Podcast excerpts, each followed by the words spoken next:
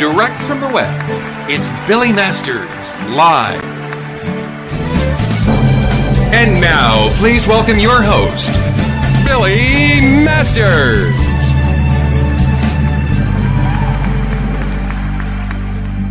Oh my God, we're live. Happy Thanksgiving, everybody. Ah, You will notice we are not talking to you from the studio today. We're talking to you from my sumptuous Fort Lauderdale abode. I came down to Fort Lauderdale because there were things, there were things. And uh, oh my God, see, you're away from a show for a couple weeks and you forget the format completely. Thank you, Monica. Today is Thursday, November 26th. It is Thanksgiving Day. And this is just a spontaneous. Billy was sitting around saying, What else do I have to do? Which, ironically, is what Big Mama Masters has been saying to me for the past two weeks of my running around like crazy. So, I haven't spoken to you all since the Ed Asner double feature. What a great show that was. He's so marvelous. Um, and his after we taped the shows, his son Matt, who used to be married to Jules Asner, who is now married to Steven Soderbergh. See, so it's like six degrees of Soderbergh.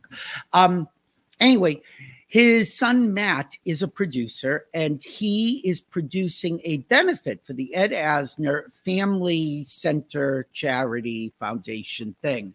And they're doing a virtual reading of It's a Wonderful Life. And they've got all of these stars involved, like huge amounts of stars. Perhaps I'll tell you later. If not, I'll tell you next week. Um, but anyway, Ed Asner was a delight, and we had such great feedback. So, since we last spoke, our numbers have gone through the roof.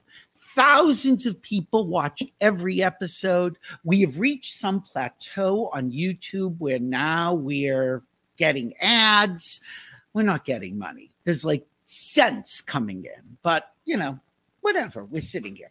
So, before you know, I ended the shows and I planned on doing the week before Thanksgiving. That was the goal and we had Eric Roberts booked, and we had somebody else booked.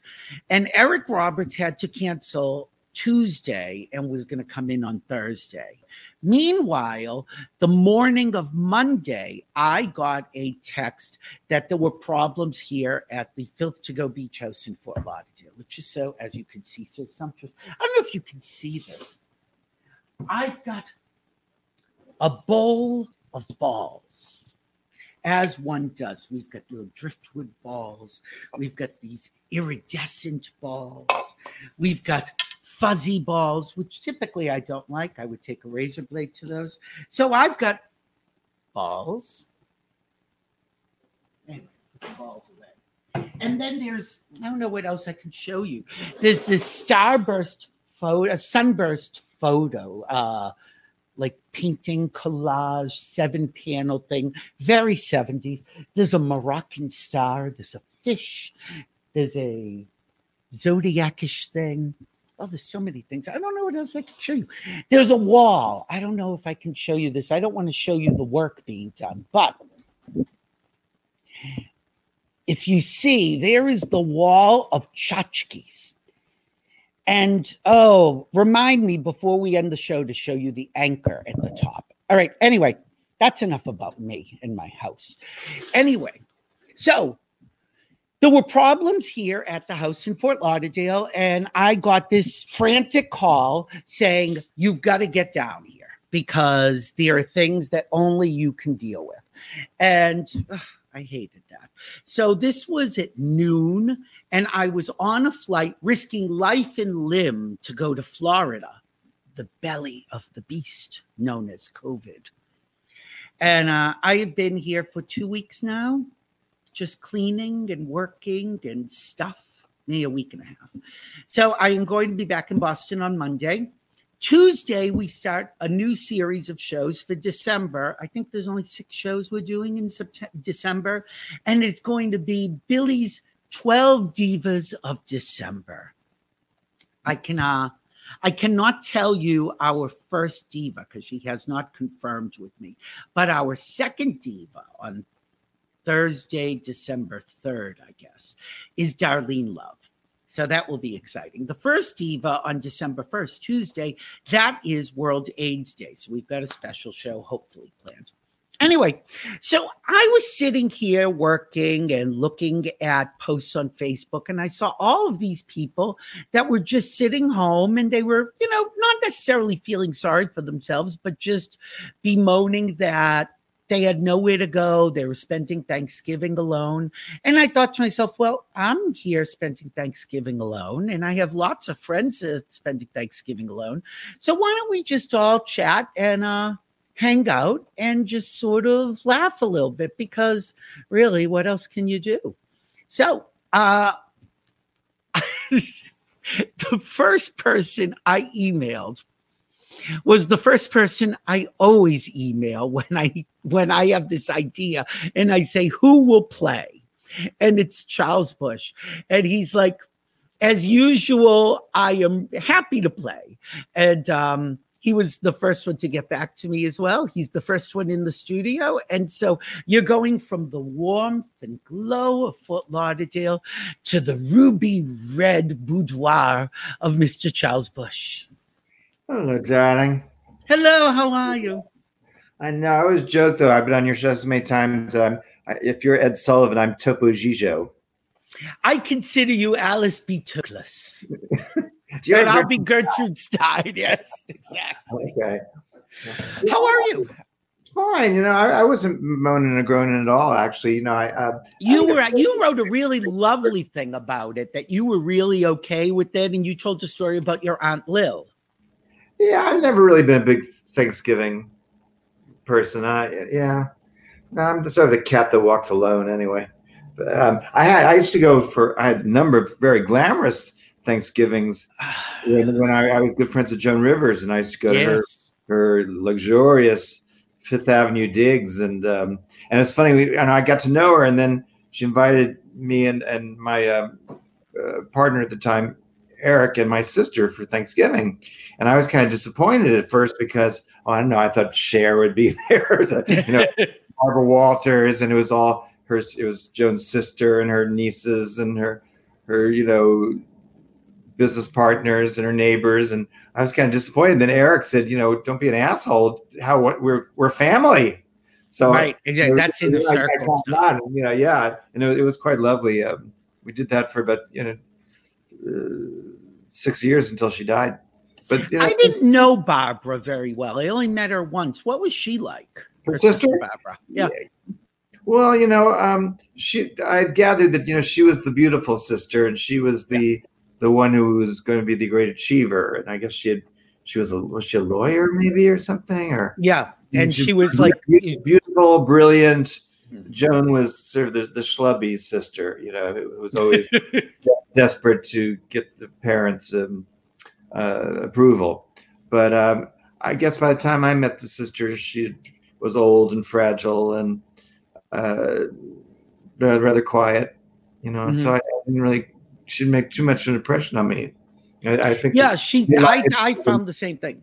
Life, I think, maybe it beat her down a bit. Yeah. Well, it's so funny. I I, uh, I met her a few times backstage with Joan, and I just remember they were studies in contrast. That Joan was so outgoing, and she was very mousy, Barbara, and very meek, and really kept to herself. But also, I wondered if I was in her environment, if she would have been more outgoing. Yeah, it's, it's possible. I mean, I, it, it, probably was a bit of a complex um, relationship of d- dominance and submission.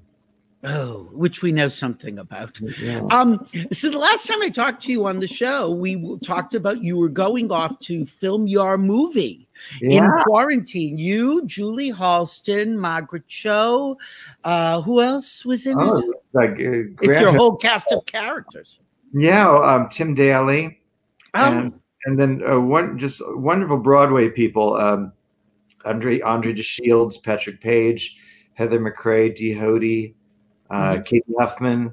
It's a oh. great, yeah. Now and they all really really delivered. Yeah, it was, it was kind of nutty. I mean, the whole thing came about so quickly. Carl Andress, who's been Your my fabulous director. collaborator and dear friend, you know, for 20 years, and we co-wrote the movie, co-directed, and I, I and I'm in it, and and it all was so fast. I mean, a year ago, I don't think it even existed as an idea Really? Was it that fast? that fast. Wrote the script, have our our one investor who financed it, and um, and then uh, hooked up with a a very fascinating young producer named Ash Christian, who then a few weeks before we began shooting suddenly d- died suddenly without any warning. Was it COVID related? No, you know, to tell you honestly, it was it's a little mysterious. We never really, I never found out exactly what what it was, but uh, he was only 35 years old. So, um, but we it was shocking, but somehow um, we didn't lose even a day. That he had a really excellent team of uh, co-producers, you know, uh, people working with him who then jumped up and and. Well, and again, what people have to understand is when you do something like this, you've locked in, particularly at the beginning of the shoot, you locked in studio time that you have like X amount of days. You have to be very economical. So losing even an hour could be disastrous. Yeah, yeah, and um, it, it was very. I've most indie films that I, that I've been involved in. The shooting schedule is very tight, but it's about twenty days, twenty one days. Uh, this was fifteen days. And how And- many in studio? It was kind of nutty, nutty. And then we had all these, you know, very intense COVID protocols. We were, Right. oh my, I mean, we were tested so many every three days. I just kept, you know, Q-tips up my nose just permanently, you know. And actually, it was kind of, you know, it's a it was a different kind of COVID test. I'd been used to the one I'd had where they stuck the long, way Straight up, yeah. But this was they just had this lovely woman. I never actually saw her face because she was always uh, masked. But from here up, she was very. It sounds like people I've slept with. But they I couldn't identify them in a police lineup.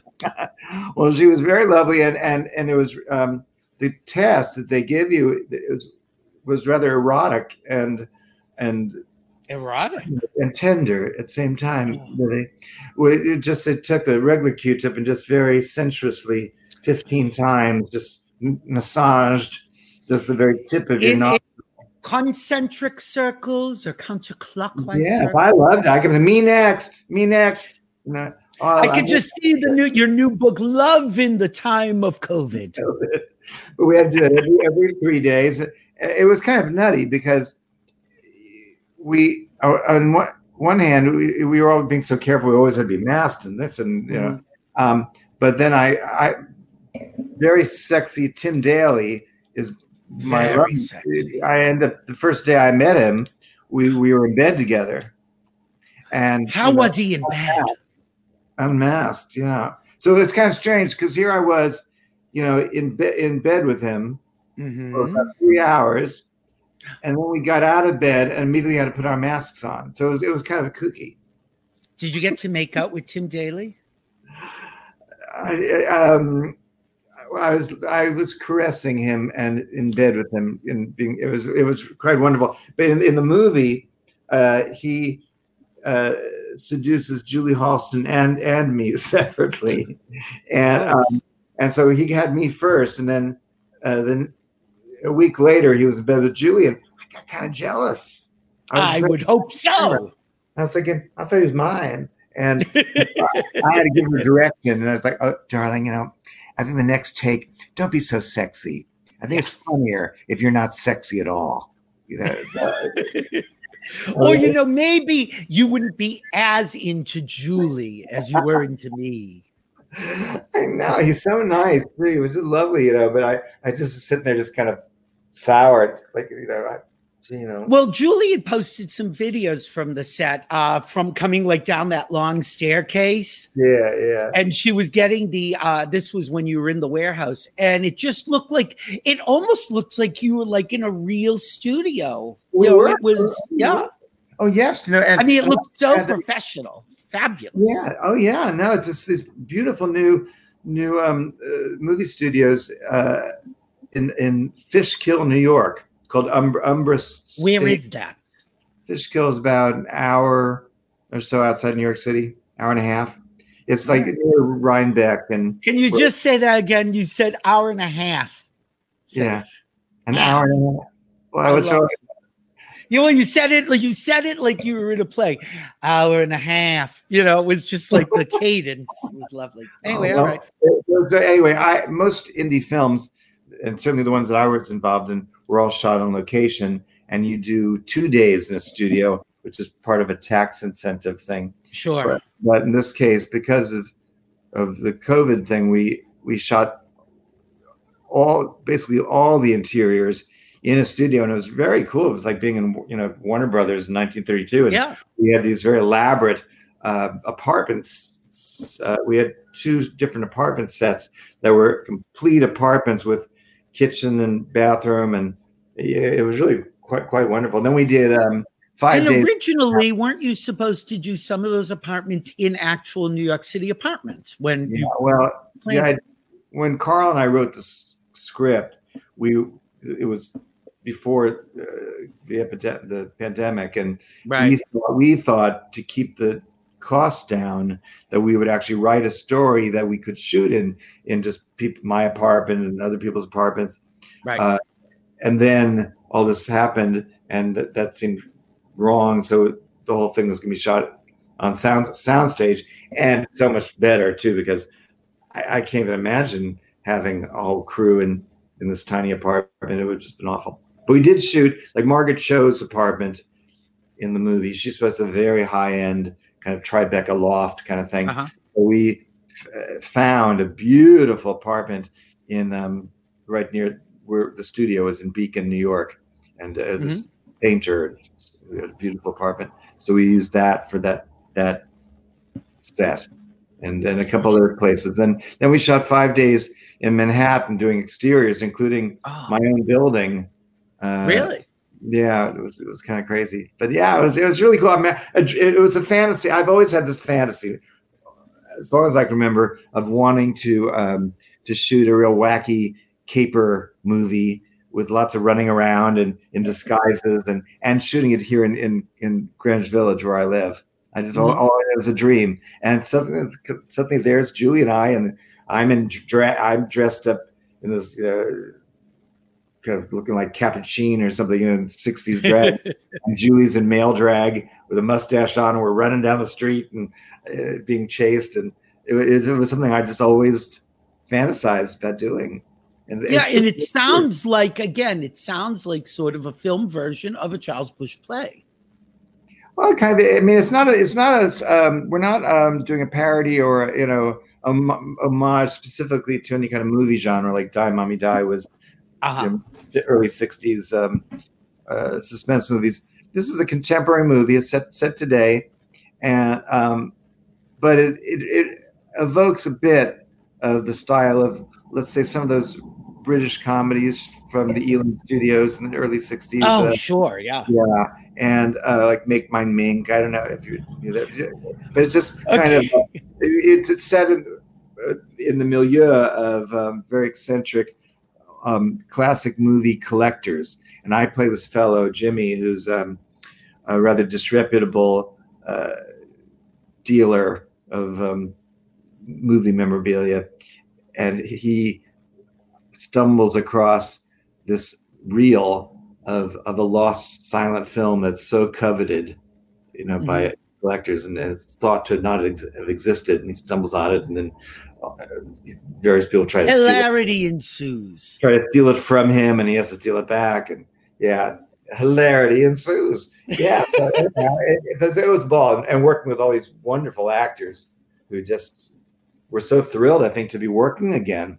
Well, that's the thing is, you know, in a way, you've got a captive cast. Well, literally had a captive cast. Yeah. Well, there were You know I- what? Were I- I was just gonna say that- we wouldn't have gotten if the if Oh, they- really? well because Well, because they were now available. shows. Sure. They were in Broadway shows, and now they were available. I uh, you you mentioned Make Mine Mink. Uh, this has nothing to do with you, but I have a story apropos of Make Mine Mink, which I've never told. Um, I have, and who doesn't have a make mine mink story?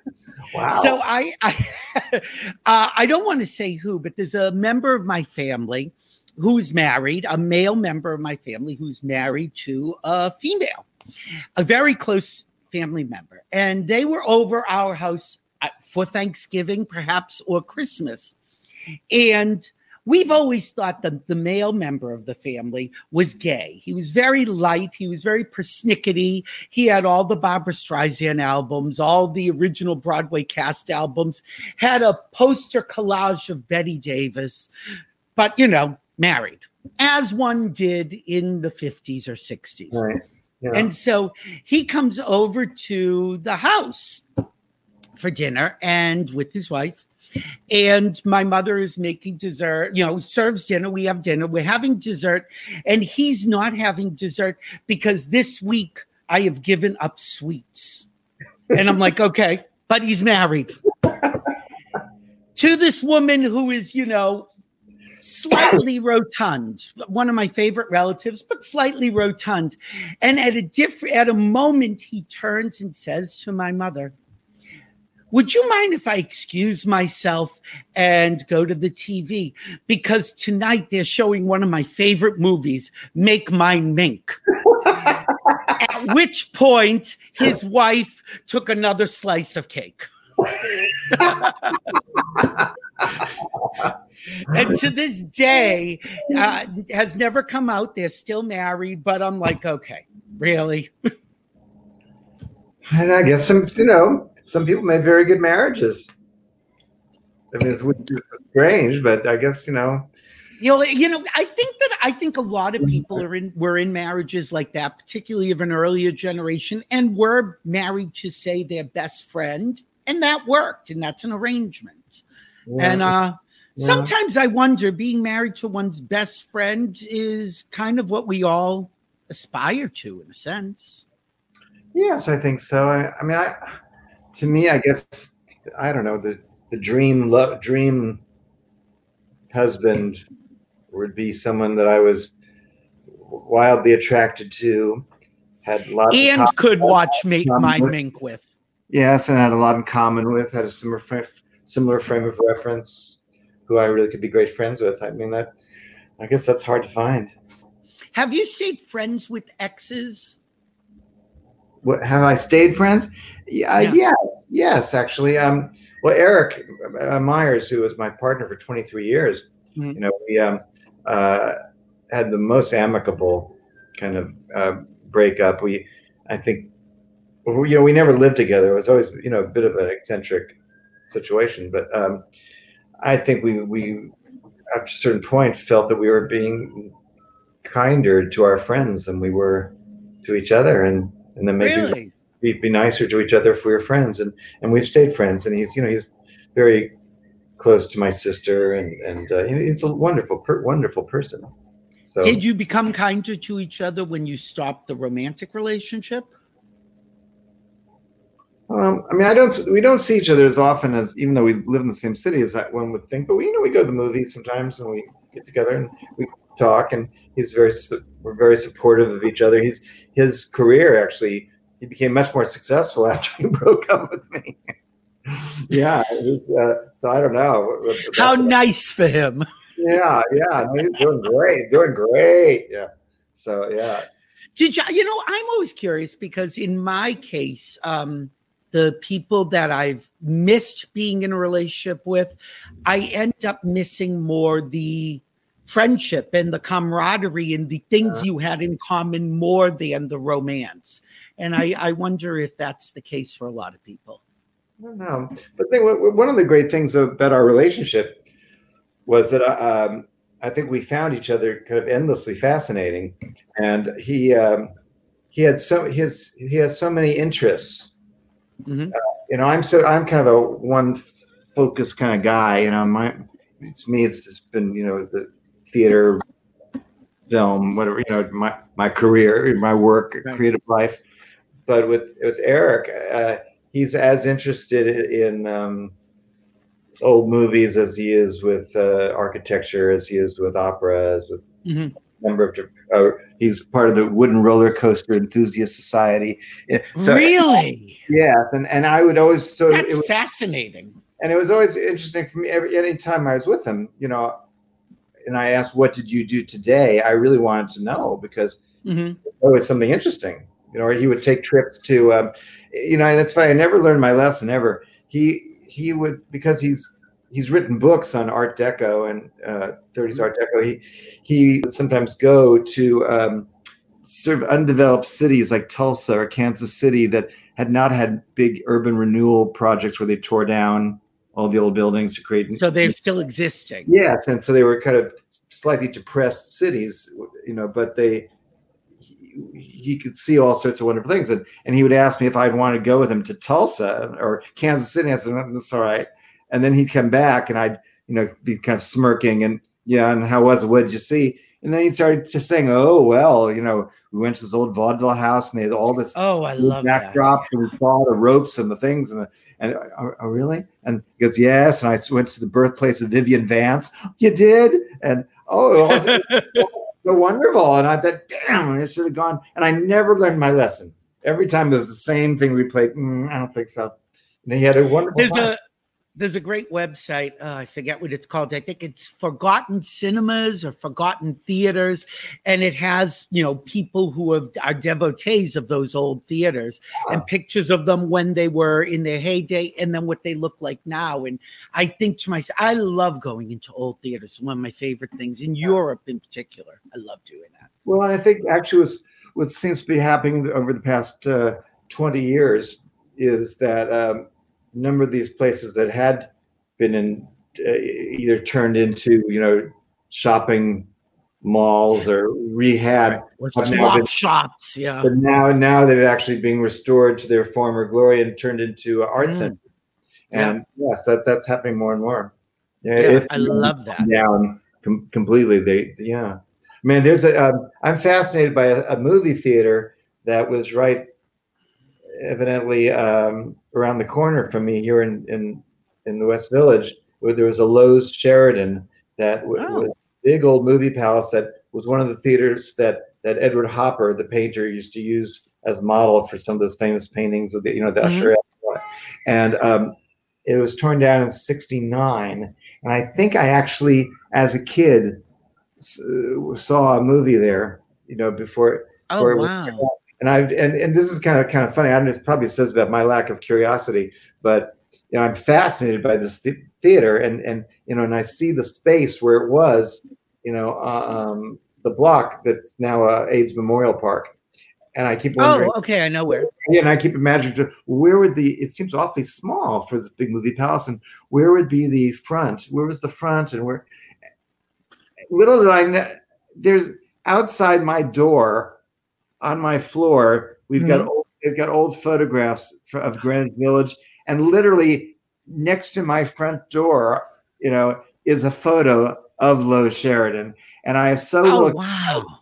I'm such an asshole that And you never noticed. for years walking i've just never looked at the, at the photographs on my floor i've lived it's been up there for 15 years and I'm, there it is really I gotta keep my eyes open Yeah, I know. Well, you know, it's See again, what's- it's probably something you pass by every day of the last things you notice. Um, we have so many yeah, messages yeah, from it's people. Uh, Chi Chi LaRue, happy Thanksgiving. Horse Chi Chi, I sent you a link. Come and join us, please. We would love to see you. Uh, John McDonald tells us, I dressed Dee Hoty. Look, I don't need to know about your sex life, John McDonald. um, a wonderful actress Kenny, oh, she is, isn't she? Kenny Moore's Happy Thanksgiving. Jerome Cleary, Happy Yeah, Cleary. Thanksgiving. Lovely people. Uh, oh, uh, John McDaniel, uh, McDonald knows has perfect skin. Charles, you have perfect skin. not, not bad not bad i must say the thing with this um, zooming is Yes. is that i get such- lighting. it's all about lighting. i've got this you know zoom light you know ring light oh, going on. Oh, the on ring light. Yeah. Yeah, but I, I find I get distracted by my own beauty. I, I, it's hard. I just like you know posing and there there was a, a reunion of I did a Zoom reunion with all these people went to summer camp with theater camp with me. and I hadn't seen them How all. How old were you when you went to theater camp? or let's say you know 14 and oh wow. yeah so we had this reunion and there were oh god like 20 squares of zo- zooming and i don't know i i, I just found myself just sitting back just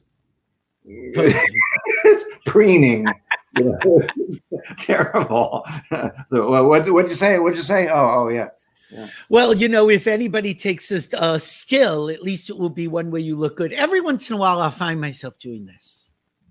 I'll do. I'll take the Marilyn Maye pose. Hello. And then usually, if I'm not into it, I the sides of my face go down, and I'm like this. It's like a stroke victim. Little. So I try not to do that. well, invariably somebody does do a screen capture where you're like Uh, you know, ev- the worst part of these shows, every single show is I have to come up with a thumbnail for each show. And to find one where everybody looks good, sometimes I fudged because it's an impossibility. Yeah yeah Um, did I just did I read? You know, the, it's so funny. You would think like I couldn't just pick up the phone and talk to you any day of the week, but I don't. But I we we will text with each other or email with each other. I haven't talked to you about it. You finally finished your memoir. I, I, I, I don't know if I did or not, really. I, I don't know. You know, I tell you, my problem is, see, I'm not, you know, I don't really see myself as a prose writer. You know, I mean, I, and so in my in my direct field, which is playwriting Mhm.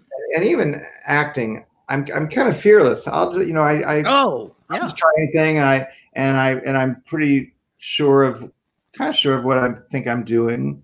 But in, in other disciplines, I don't know what you, want to call it. You know, I'm just so I'm as insecure as anybody else, and and and so uh, with this book, which I've been working on for about six years or so, off and on, I I listen to the last person I talked to. And so if somebody reads it, you know, I give it to somebody to read and they say, Oh, I think it the whole thing should, you know, be blah, blah, blah, blah. Oh yeah. Okay. Then I go back and I rearrange it. And uh, so I don't know, you know, so I don't know what I have. I, I've got a wonderful new um, literary, literary agent who's trying to Mhm. try to find a publisher for it. And uh, What is the feedback from the literary agent? Because I would trust them. Uh, he really likes it, but we, we, we just, you know, um, we, we submitted it to a very, very, very um, prestigious editor. Imprint.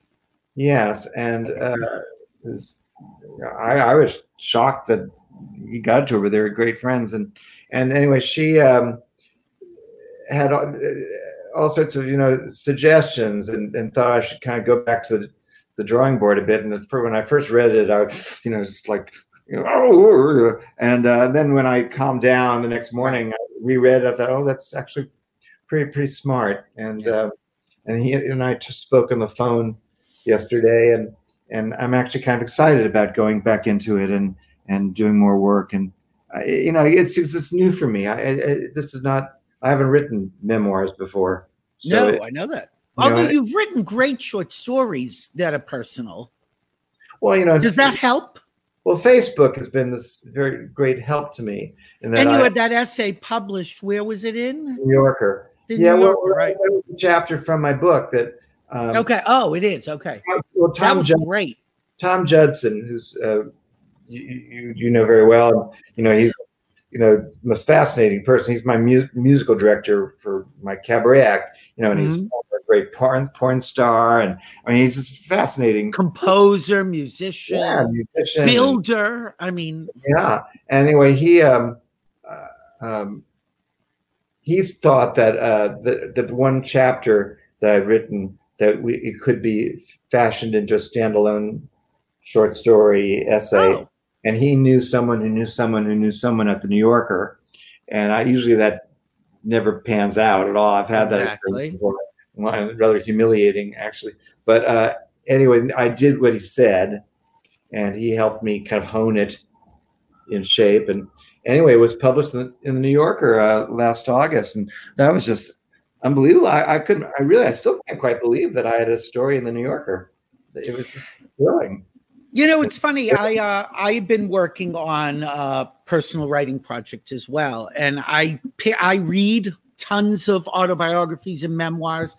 And the one that struck me as one of the most successful was Andrea Martin's because each of them were standalone short stories that were really self-contained and overlap and that way it's more of a collection of anecdotes. Well, I think a lot of people are doing that. I think Tina Fey and I think Lena Dunham, uh, that seems to be kind of the trend. And I'm thinking maybe, well, I will say I, I did that, you know, I, I one of the versions of this book, I did do that, and then I gave it I gave it to Tom Judson.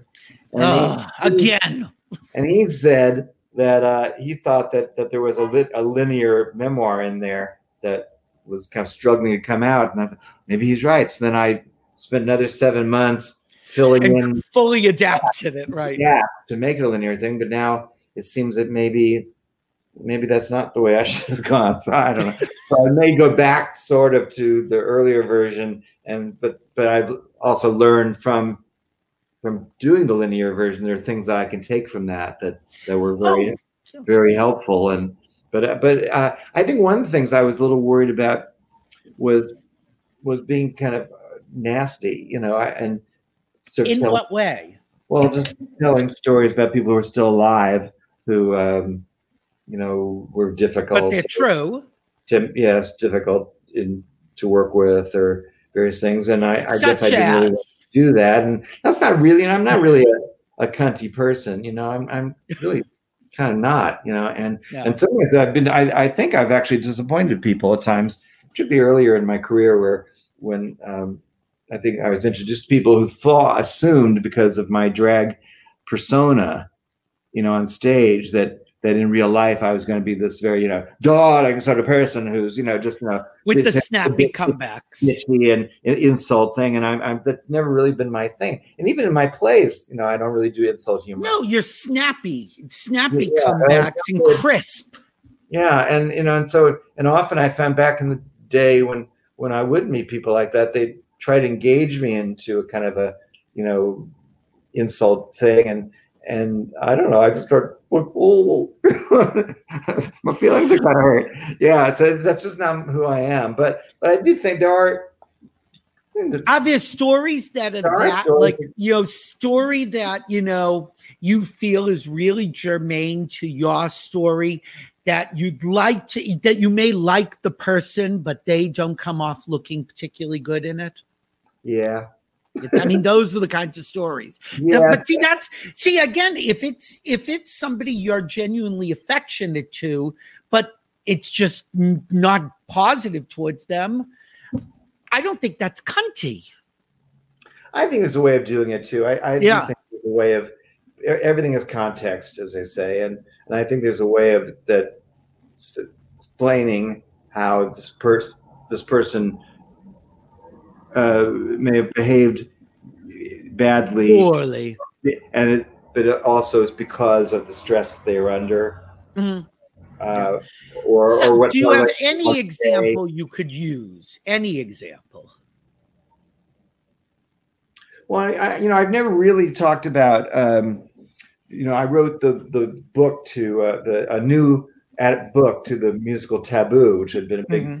big hit in London and then Rosie O'Donnell produced it in New York on Broadway and brought me in to write a new book to it. And it was, you know, kind of one of the major Broadway disaster flops of. Uh, and there's a great documentary about it that people should see about the four musicals that were new musicals that yeah. year. I forget the name of it. Taboo though in it because you know one of the problems there was that Rosie was going to make her own documentary and she had the cameras oh. going during, and then um, so she so she didn't want this other pr- production team to be shooting the same footage that she was going right. to herself, you know, and then but she the problem there was just that none of us were going to be very honest because you know knowing that the boss is looking at all the footage each night, you know, you know, and and it was so fraught with drama that she realized that really all she had was kind of a puff piece. So consequently, she never did her documentary, and and so our participation in in their that outside documentary was rather minimal. It was mostly just Oh. following and Morton around town. So uh, yeah, which was so tragic. I remember watching that. I watched it recently when COVID began, and I just remember being heartbroken for Euan because at that point he's basically being deported. He has to Yeah, leave, uh, and and Raul's frustration through that whole thing, which I remember vividly because I remember meeting him. I was with David Drake. We went to a preview and we saw him at Joe Allen's afterwards. And I thought he was brilliant, Raul. And I went up to him and told him, and he just was so frustrated. He Yeah. just let out on us. You don't know what we've gone through. And we had this, we had, I'm like, wow, okay. Yeah, no, it was it was just awful. I mean, it's really up there with the most miserable experiences of my entire life, to be quite honest. And I, and I I, hate to laugh. but- I know. It's up there with my mother's death and my heart surgery is among the most unpleasant moments of my life, you know. And uh, yeah, there was oh, a few years ago there was a, a ten year reunion at 54 Below of people getting up and doing songs from it, and I was invited. I said no, thank you, and I, I just Did Rosie go? I'm not, did she actually go? I'm not sure if she did, but I, I Yeah. The thing is, you know, she really was the, the fall guy in a way. I mean, she people just were the critics were so going after her, and and I like her. I I came out of it And it. she was being sued at the time about the Yes. magazine. So that overshadowed everything. Yes, and so she was under terrible stress, and she, I think, just everything, and uh, it- it- she was in, a, in an impossible situation, and so you know, and she's a tempestuous personality. But I, out of the whole thing, I, I have to say, I, I really like her. She's like, she's a great person, and uh, and she treat and and honestly, she treated me beautifully. You know, Oh, so- yeah. but but yeah, but sh- you know, she's un, a, a complicated, uncensored person, and her her enthusiasms are are epic, and her anger is epic, Epic. uncensored. And so, but she's on the other hand, she's exactly on the level. I mean, there's nothing mm-hmm. tedious about her at all. It's just yeah. So, but so yeah. So I mean, I, I you know I could write about you know I never wrote about it because I did first of all, I didn't wouldn't want to hurt her because I I really like her. But I she's I, yeah, I, I don't know. think there's a way to do that. and I think she's pretty honest with herself too. I, I I think maybe I would if I did write a chapter about it, maybe I would send it to her and ask her if, if there's anything in it that she uh, that you know she'd rather me not say. But I, and I bet she wouldn't. That's a good way to do it. Yep. She's, she's so uh, direct. I I don't think she'd want to be um sort of you know uh, smoothed over and all that. Boy George, on the other hand, I, you know, is not one of my favorite people. So uh, I guess I wouldn't feel bad, bad about talking about how impossible he was. Yeah. Was he impossible? Because I felt that Rosie was so in awe of him that she couldn't wrangle him the way she should have. he he um, meant a great deal to her. You know, I think growing up this, this Right. lonely gay gay girl in Long Island, he represented uh, kind of a gay identity and being who you are and, and all sorts of things and and very talented. So uh, yeah, so I, I think she was maybe perhaps a bit intimidated. Yeah. And then also in a position too, because you know, she, as a producer, I mean, at one point he um, things were kind of moving moving along, and we just had we we're uh, we we're in almost final previews, and there's and and there, are, there while you're in previews, you can still rehearse the act- the cast during the day if you need to put in last minute changes. But the union, Actors Equity, allows just certain hours because you know they're performing at night; they can't just be rehearsing all day Sure. know, all day, all the time. So there's certain hours that are allotted that you can do these changes, and so you have to be very careful and think, okay, we have to. What what is on our list of things we absolutely have to do, and so you you have to parcel them out. Oh, the last number end of the show needs to be worked on, so that we'll use that. You know, but anyway, so things are kind of working out, moving along. Okay, then suddenly George announced that uh, that he hated the whole ending of the first act, which was actually, I think, one of the more successful parts of the show, and and we and we were, you know, boy, it was it was kind of a crazy show for the people who didn't know it because it was it was about the um, Boy George's early days, in London, in the London club scene. club scene, and the two main characters were were the young boy George, and then this fascinating performance artist designer Leigh Bowery. Boy George was pla the real Boy George was playing Leigh Bowery, and this very talented young actor Euan Morton was playing the young Boy George. So anyway, but uh, and we were being very careful that we did not want to present Euan as a, a Boy George impersonator. That we Right. wanted this character really to be just a real character, you know, that you and so we were very careful about that. Well, George just was adamant that he just hated the end of the first act and he came up with his own scenario and he's not a writer and it was just awful and it totally presented Euan as a, it suddenly turned into like a mega mix of Boy George hits and suddenly Euan was a Boy George impersonator and so oh yeah. and I, you know, and it was awful. And I said to Rosie, I said, you know, I I could try to do it, but it's gonna you're not gonna like it. And she said, Well, Right. we're in a terrible problem because he won't go on stage. He was like just like you know, and just uh he won't show up unless we do this. And I went to him and I begged him, and he's just like this intransigent sort of Buddha. And so uh anyway, so I I said, okay, I'll do the best I can, but it's not going to be good. And I, I tried, I did the best I can, but it was Mhm. loud, you know.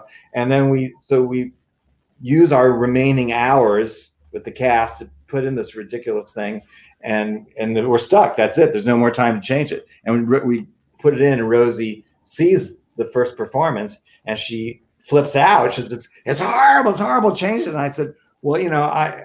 I don't like the Pan Am building. Could- Would you please tear it down for me? can you do that for me for tomorrow? You know, we have no more time. That's it. You know, I told you. So that was that was it. And and then sure enough, wouldn't you know that the New York the New York Times review, which was which was horrible, uh, said reduced you and just saying, well, he's he's just a, a boy George impersonator. Which is what you're trying to avoid. Trying to avoid and and you know, and he, you know, was so talented and, and Oh, he is such Yeah. a talented Yeah. actor and gave a great and a lovely person. great performance from yeah, yeah. Uh, Jesse Pierce asks us, what Jeff Calhoun changes stuck? Well, that was a strange situation that we had a very talented choreographer, Mark Dendy, who was very much from the world of modern dance and very, very talented. Know, he's got a wonderful career, and, and this was his first Broadway show. And it was a, rather interesting hire on, on um, Rosie's part to, to have him. Uh, she, um, she felt that his choreography was too kind of angry and it's funny in a way it, it was very much precursor of of what we've what's now is basically standard broadway choreography which has hip-hop uh, Right. feeling and A melange of Before. I hadn't really seen that before so he was kind of ahead of his time she wasn't responding to it at all and um, so she brought in jeff calhoun who's a real real broadway choreographer and and really knows how to how to create Sell a song and and create musical sequences. And what I, the, when he's and she'd worked with him in the revival of Grease, and he's a great Mhm. guy. And so she brought him in, and and and Mark Dendy behaved very beautifully. You know that here he was re- being replaced, but he decided to kind of stay on as almost kind of assistant choreographer. But first of all, you know, I think he smart wisely wanted to keep his broad, get the Broadway salary, and and, and Right. but he behaves impeccably. And uh, so Jeff Calhoun, analyzing the problem, felt that it wasn't just steps that needed to be changed. It was that, you know, uh, the whole like the whole opening of the first act and the second act, particularly, needed to be a whole kind of be more musicalized, where with the synthesis of d- d- bits of dialogue and and uh, dance, and so it's all a cohesive whole. And it was, I think, it, it, the original with Mark Dendy might have been a little more, you know, dance number, dialogue, dance number, you know. So I, I, don't want to be unfair to Mark Dendy, who's a talented fellow, but anyway, that was sort of the idea that that um, what uh, uh, Jeff Calhoun did, and but then there was a strange interim period where where Jeff, w- while he was going to rehearse the company to put in this new all this new material, he decided to, to take out some of the existing choreography. So there were a couple performances where the the ensemble just would come on and freeze. because they had nothing to do. He didn't want them to do the old stuff, but he hadn't given them the new stuff yet. So they're just con- and, they, And and again, that's what people don't understand watching, seeing a show if they're not familiar with things. Is that especially during previews, things that change. Every performance can be different. yeah. So then there's so so it's kind of funny. So so uh, after this one horrible performance, where the you know interim thing, Rosie, it, it were a bunch of us just, just on the stage, you know, and she had just come spent all day in court.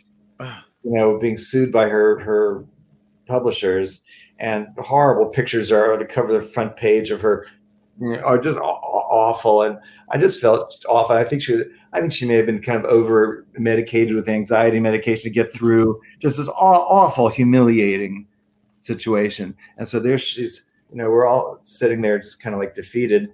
And the last thing we needed was something that the, the, the women's chorus chorus grievance committee comes comes in. Oh no! And you know, and they're all they're all you know crying. It's like we we're so humiliated going on stage and and you know like uh, you know, it's like this is the last thing we need to hear right now. You know, and Oh, Rosie just has has this is the moment where she's supposed to do the you know stir you know give this big stirring speech to the troops. Right. Just so like zombied out and and worn you know just beaten down. This poor girl. Yeah, yeah. These at these moments, and we've seen it in so many documentaries of shows coming together. A strong producer with enthusiasm and a vision can rally a cast together.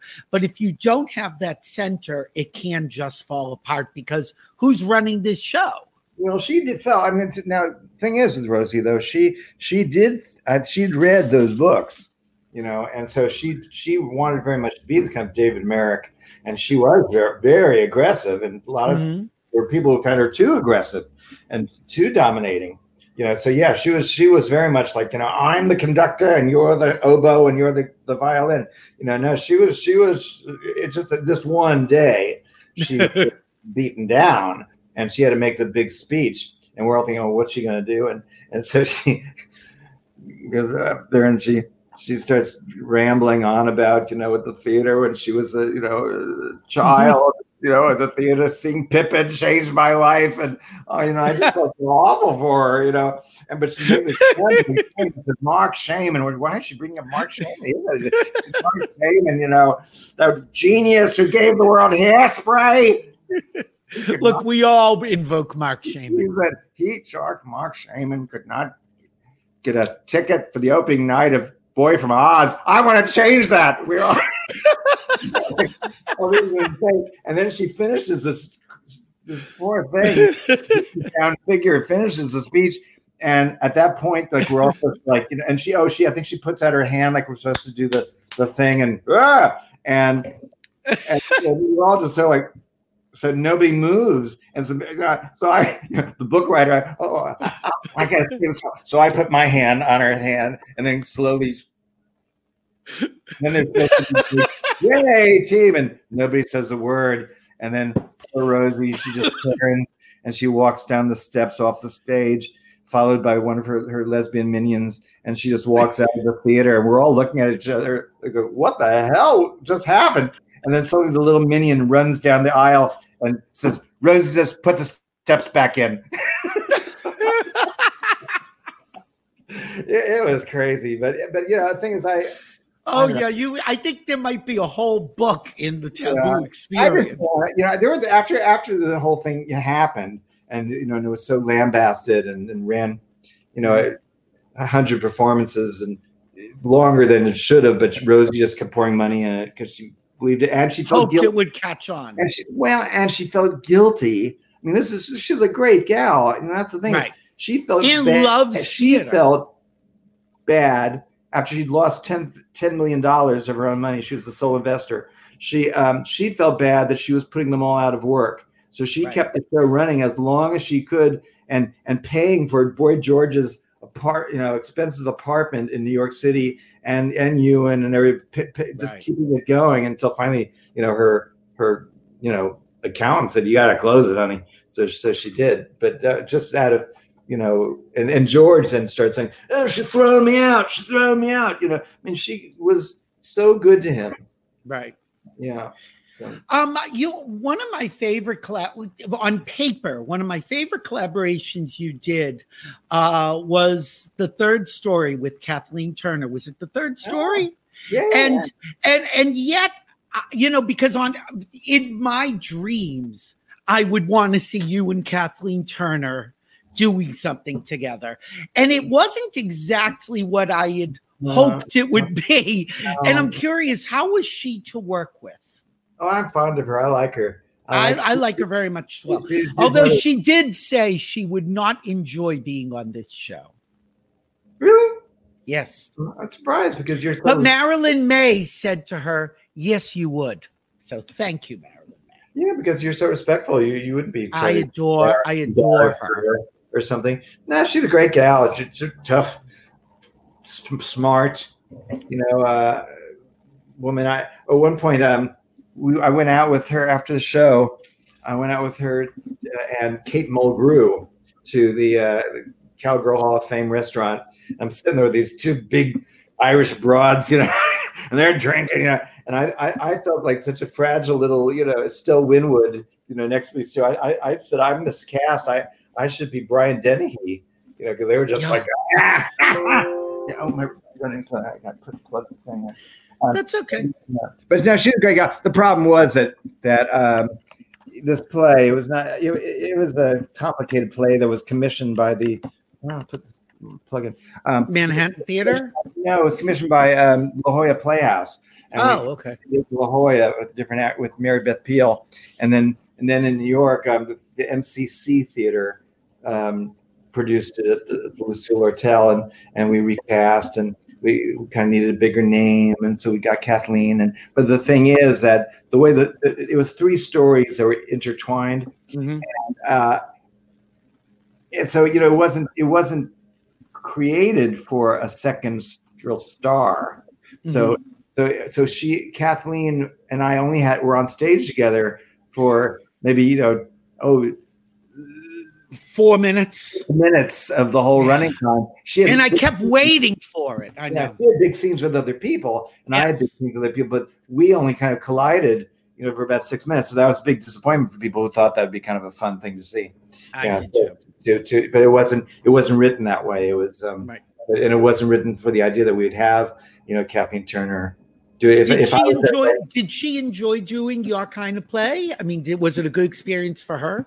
Well, I don't think so because she was in a terrible physical condition. You know, she you know uh, her um, rheumatoid arthritis was was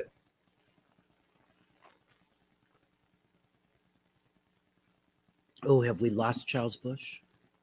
kind of like Oh, you're Harsh. coming back. I think. comes. Yeah, hi there. Yeah, Are yeah, you I'm- back, darling? Yeah, I'm back. Yeah. Okay. Anyway, she had many physical problems and sold, and then at one point thought she was going to have to leave. She and we were going like closed, but then she decided to come that she could do it if she never had to walk up a single step, and it was Mhm. a problem because the theater to get to the stage you had to go up steps. So we had to create this little tent just right behind the set. Mhm. She was isolated. It, it was it was just a bad situation for her. But but I, I, I like her a lot. I, and, and and after that, somehow, you know, I, I think I just got her in this window, bad window, because then after that, she I was doing solo shows and Yeah, exactly. and, and and big big stuff. And so she's you know she I I got her just at a bad bad window. But Did I, you uh, did you ever work with Stritch? um just one night benefit. A benefit, right? Number number of them. Oh, she was just a wild character. I mean, she was so tr- true to her persona that any five minutes you had with her, it defined her character. Mhm. So, so, you, so if I met her twelve times, I have twelve stories. but one, one of them with the, the first two, though, I'll just tell you quickly. It was just that um, was I was invited. They used to have. I don't think they do it anymore, but for a while there, there was they had, there was this big women's of the women of the theater luncheon at the Mm. Rainbow Room, and it was all just w- women of theater and oh, just you know actors and producers and publicists and uh, and one year they invited me as the only male there to make a speech, and and and so I decided to do it in drag. So I came in this you know Chanel faux Chanel suit and hat and you know and gloves and and I did a speech about how actresses been the great inspiration for me on stage, off stage. Uh, and so when I finished and I was coming out of, off the, the podium, I kind of collided into to Elaine Stritch, who I'd never met, and she was just like, yeah, yeah, just that was that was that was genius. Who is who is a genius that asked you to come here? That was brilliant. I, I Jesus Christ, I think I'm in love with you. And so and then then about uh, you know, a few months later, uh, we were both on the bill for, at a, for a fundraiser in, in Sag Harbor, New York, and I arrived and uh, there was Stritch, you know, and reading a magazine, and I was just as myself. So I I always reintroduced myself to everybody anyway, you know. So I I went over. I said, Elaine, um, it's Charles Busch. She looked up, and says, I recognize you. You're not that good.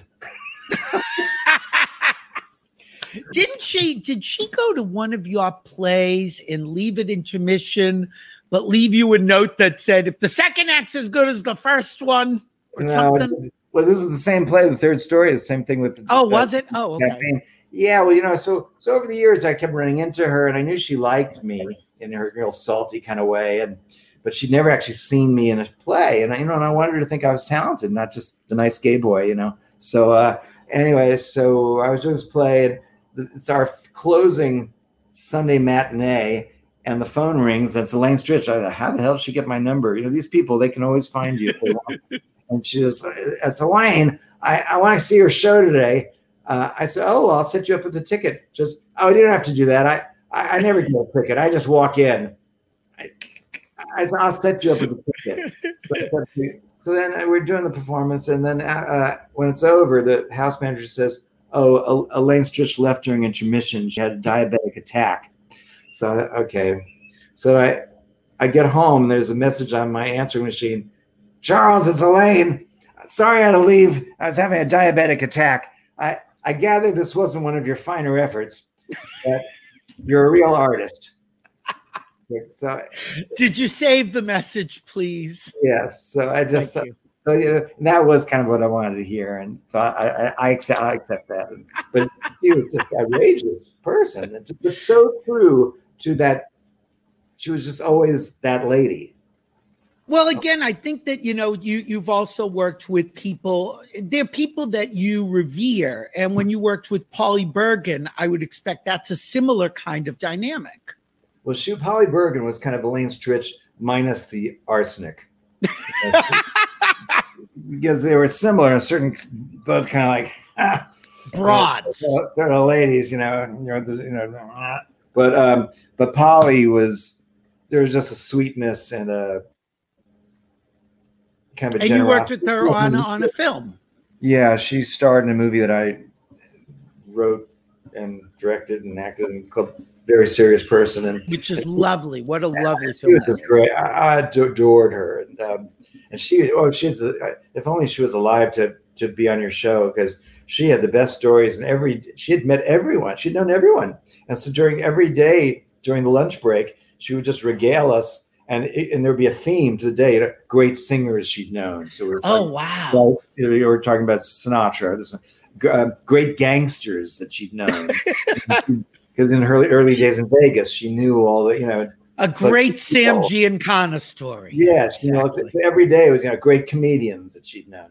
It was, it was Wow. She was like Scheherazade. I mean, we just fascinating and and uh, one just funny story is that uh, we were shooting this movie in a real house in Rockaway. You know, this very very quiet older neighborhood, and and they were not too pleased with us. You know, with our big trucks blocking their their you know. Uh,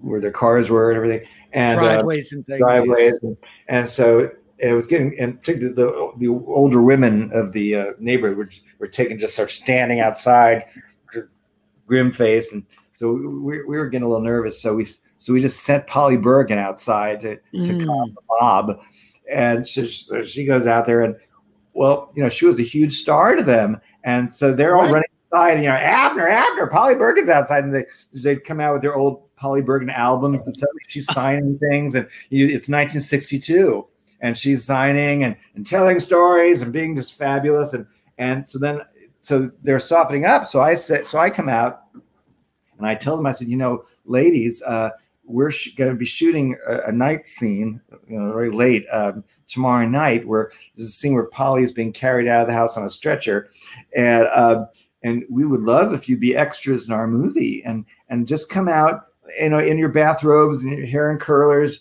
and just be like you're curious what's going on. The, you know, so so everybody's all excited about it. So the next night we're set up. We got everything. We got the ambulance, whatever, and and Polly in the stretcher, and all the ladies come out, and they're in evening gowns with and just all done up like like they're going to the Oscars. Oh, it's not the idea, honey. well, you know, if you're going to be in a Polly Bergen movie, you want to turn it out. Was there anybody of that that type around during the 80s and 90s and 2000s that you wanted to work with but just couldn't for whatever reason? well, I was never, you know, the plays Like Stritch, did you ever want to do a play with Stritch and it just never happened? No, because you know I always I had my company and we were just doing plays Right. with us, and I was the leading lady, and you know there, there didn't really lend itself to. I, I just it was it was kind of a lovely period while it lasted, where where I just had this group with Julie Halston and Andy Halliday, and you know there were eight of us, and and I just kept writing plays for the same eight people. Mhm. And that's what we did. You know, so I, I have to say I, I'm rather proud of the fact that from 1985 to 92, I, I kept all these people in insur- with insurance and you know constantly employed. For, And for- you know, there's only one leading lady of a Charles Busch play, and that's Mm, Charles whatever. Busch. man, nobody nobody feathers their nest in a Charles Busch play. I don't care if you are Elaine Stritch. Yeah, yeah. tin can a little broad's tail. You know, it's it's funny. I thought of you. I don't know. I guess it was two or three weeks ago. I had Everett Quinton on Oh, and uh, and Brian Belovitch because they had done a benefit reading of uh, "Boys Don't Wear Lipstick," and you know, it it. I, I could have talked to Everett forever because I would have been so interested in discussing Charles Ludlam and that Yeah. whole theater. Um, that was how inspired by them were you? Oh, enormous. I guess really Charles Ludlam was would be, I would say is my main you know in, inspiration. You know, I was so I mean, did that sort of give you permission to do whatever you wanted to do? Oh yes. Oh yes. No, I was uh I guess in um high school, maybe senior year of high school, perhaps when I first saw Charles Ludlam perform and and I you know Do you I wanted- remember what it was? Yeah, it was a, it was before he had his own theater space. It was over at Westbeth, nearby where I live. Um, it was a play called Eunuchs of the Forbidden City, and it was a Chinese epic about the, the the last empress of China, who started out as a courtesan, and and and he play, uh, Charles played her chief eunuch Li Lian, so she would say uh, Lillian, uh, but uh, yeah, it- oh, it was incredible. I had read about him. I, you know, I, I think in Vogue magazine there was a people are talking Really? about section. I read about this fascinating man, and and I just wanted to be a na- you know in the stage, and I didn't know how I was going to quite achieve that, being this rather androgynous boy, you know. And I and I'd always written, but I I, I somehow didn't make the connection that I'd write roles for myself for some somehow, and and then um, when I saw Ludlam, though, I I suddenly it just it was like I oh my god this rush of of that because here we were young actors in playing in, in drag just Uh-huh. because they were going to play the part and it was just and and the use of of, of old f- films as, as a reference point and 19th century theater and all the things that I was uh, interested in and yeah and that, and that the theater did not have to be just the plays and musicals on Broadway that I had seen. That it could. The main point I think I got from it was that a theatrical experience could be whatever you chose it to be, you know, and Mhm. that I could just create whatever world I wanted to be and, and be in it. Did you get to know each other? Did you become Yes, friendly at all? somewhat, somewhat. Uh, you know, I I uh, I met him. Um, but well, you know, I was at that my first stage of my career. You know, since was as a solo performer because I how do you get a play put on? But I thought if I do these kind of dramatic monologues, I could play in a cabaret, even though it doesn't really suit a cabaret because it's all spoken. There's no music, but but uh, that was the only thing I could think of was to sort of try to get booked at the duplex or something. But um, Mhm. so anyway, and I so I wanted Charles Ludlam to see me again, sort of like with Elaine Stritch. I, I didn't particularly want to work with Charles Ludlam.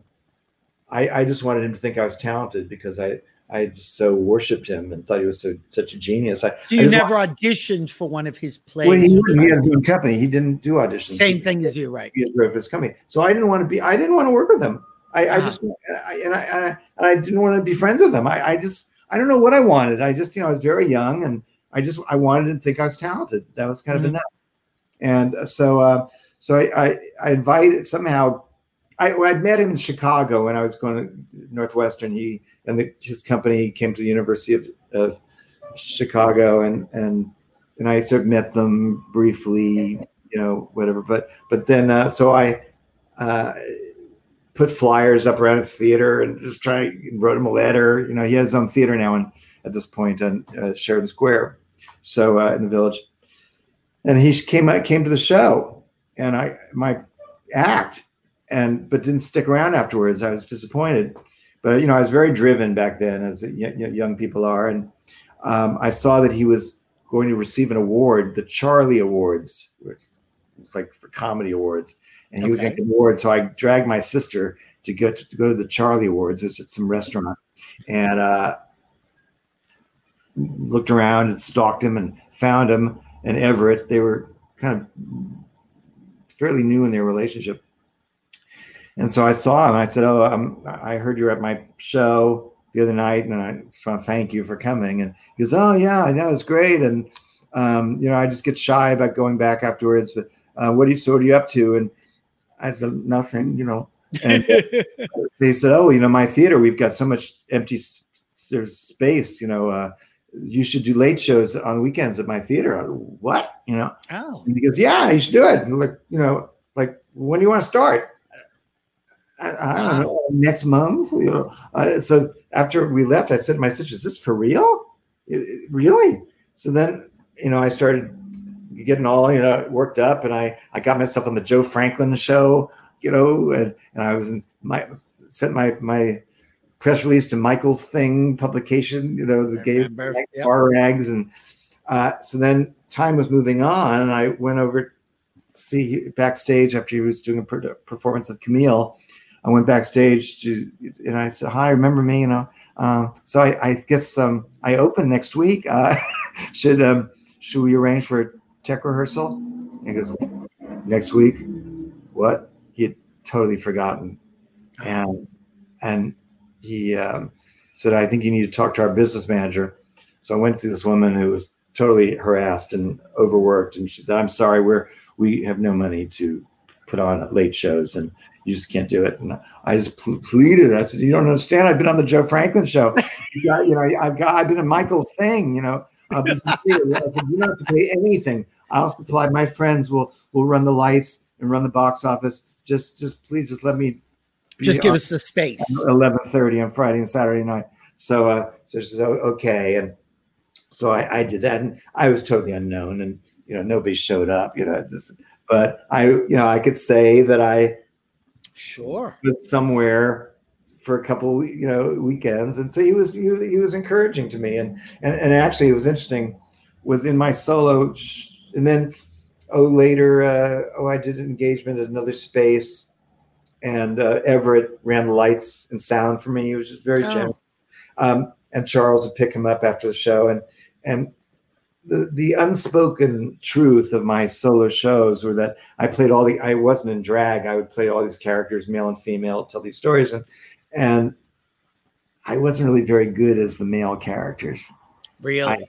I, I kind of my imagination sort of took flight when I would play the countess or the old movie actress or various people. But you know, somehow as the old Irish fisherman, I was uh, adequate. But I felt that in these narratives that I was telling, I had to play all the characters. And Charles mm-hmm. said to me, well, "Why don't you just play the female characters?" And you know, and hire a guy.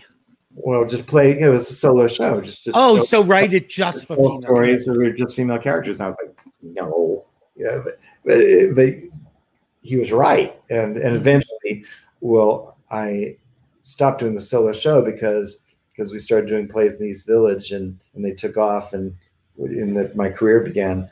And I only played the female character because that was really um, what I what I did best. And and uh, and now I, you know, I've like in this movie, I'm playing a male character, although I get dressed up in drag several times to poses in the in the wacky hilarity. I have to pose as different people. So um, yeah, but it's it's it's a challenge for me playing the male character in a way that it's e- it is easier for me.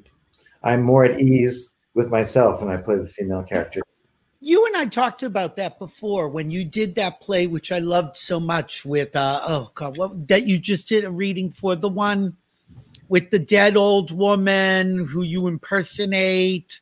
Oh, the tribute artist. Yeah. The tribute artist. Yeah. And I remember, you know, I remember it may be the first time I ever saw you play a male role. And, and yeah, I was in drag the entire play that I was in drag. I was playing a man, but I was always dressed as the woman that I as her. Well, no, aren't you as a boy at the beginning at some point? No, never.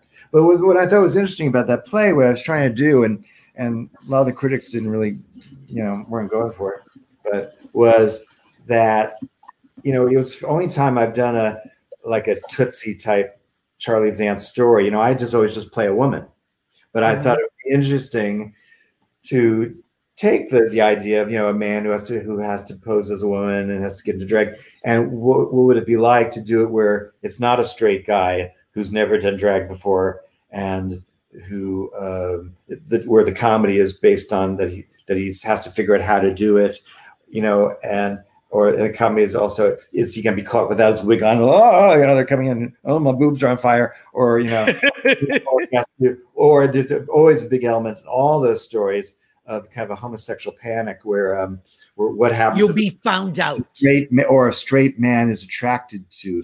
Oh, that's to, right. There was the guy. Was it the lawyer or the nephew who was like flirting with you? Father and Lange's father and Tootsie Charles Durning is falling in love with with him as Dorothy.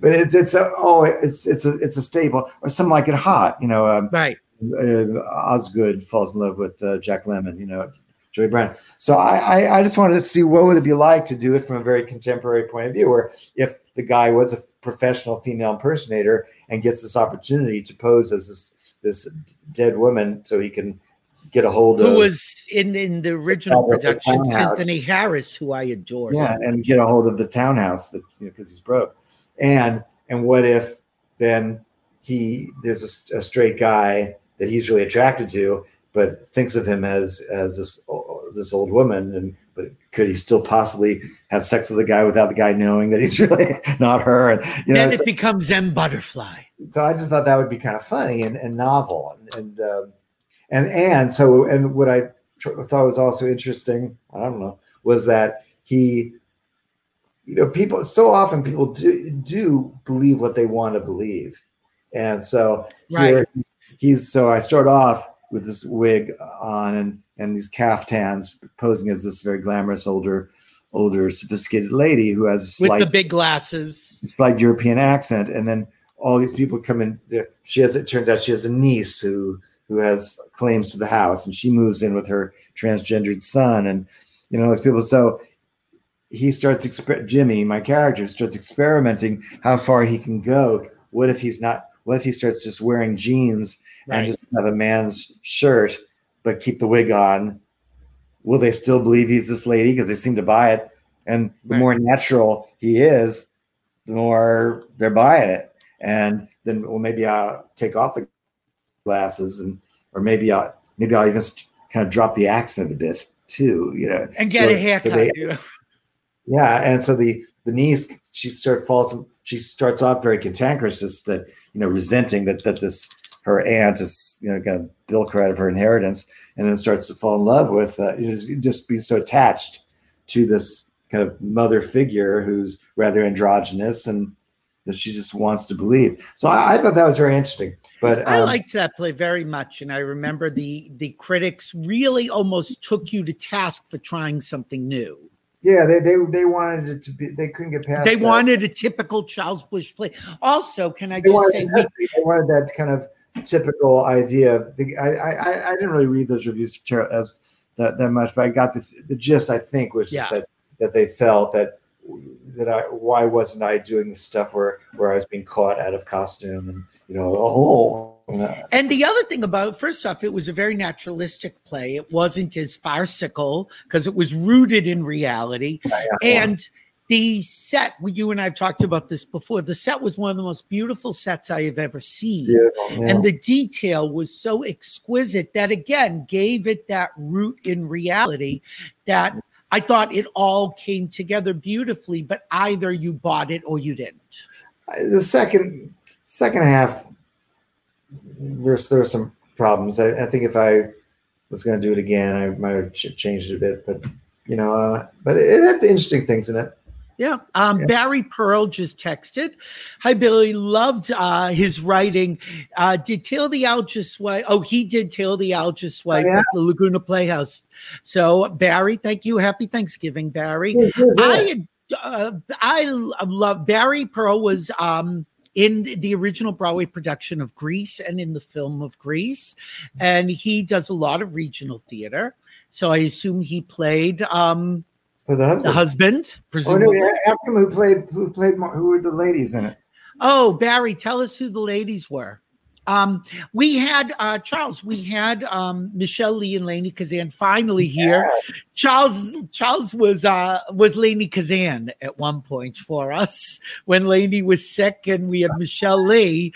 And I just called Charles frantically and said, "Are you free in an hour?" And you said to me, "Who canceled?" So yeah so that's the story of my And life. That's but you were there for us. And um michele and i talked about you and we were talking about how much she loved doing that play to come back to broadway in a charles busch play that wasn't a charles busch play that it was a great one I did, play. yeah. It was a very different different genre. Yeah. And again but it's funny isn't it interesting? The critics didn't take you to task for that maybe because you weren't in it.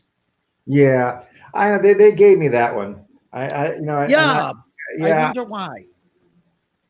I, sometimes I think that, that there's a narrative that people want to be a part of, and and I think somehow the narrative that this how I was perceived as this kind of drag drag queen uh, East Village character that that that he wrote this kind of Neil Simon Mhm. comedy, and let's be behind it. Let's and I guess and it was it was funny play, you know, and it, and it, it was a great play and I, and I think it, you know, it took it took that Neil Simon kind of play to a, another step forward, another place because you know it's about this this middle aged couple. It's Allergist and his wife. It's up, you know, rather well to do uh, New York couple, and and uh, they end up being seduced by this, this very glamorous woman, uh, Kooky, who eccentric. played, and they and, and you know in in earlier versions what it might in, I mean if somebody another playwright had done it a few years earlier Mhm. you know they would have almost had sex with her and then it doesn't happen you know but I thought well let them have sex let Yeah. her let her have the get. you know let her have the gay experience Well, And- what was what I found interesting about I you know I revisited it when you did it um for Stars in the House with um with Richard Kind and Andrea Martin and Faith Prince oh right, thank you. and then we Um, were at, at my big event a year ago exactly a year ago I was there, I know. with with Linda Lavin. Was it this week? It was right before or after Thanksgiving. Yeah, I think it was like November 19th or something like that. Yeah.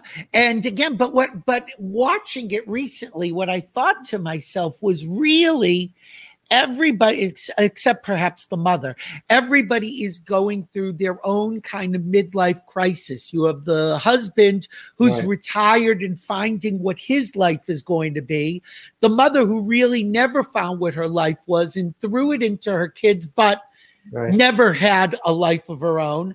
Right. and then this crazy woman who may or may not have a life of her own. And i thought to myself you're really having three people dealing with what is reality and what is happiness all confl- really coming together. And um when you see it just on on screen with these zoom things and hear just the words it's so moving on a different level because it's hysterical in the theater and it's hysterical listening to it. But when you listen to it, there's a lot of pathos there and a lot of angst that all of them are going through. Yeah, what's interesting about the, the Zoom play reading that this whole new format that we've been forced to to see, and and sometimes it's successful, and sometimes it's just so dreary, you know, because it can be kind of boring, you know, just seeing these faces, nobody, I guess, yeah.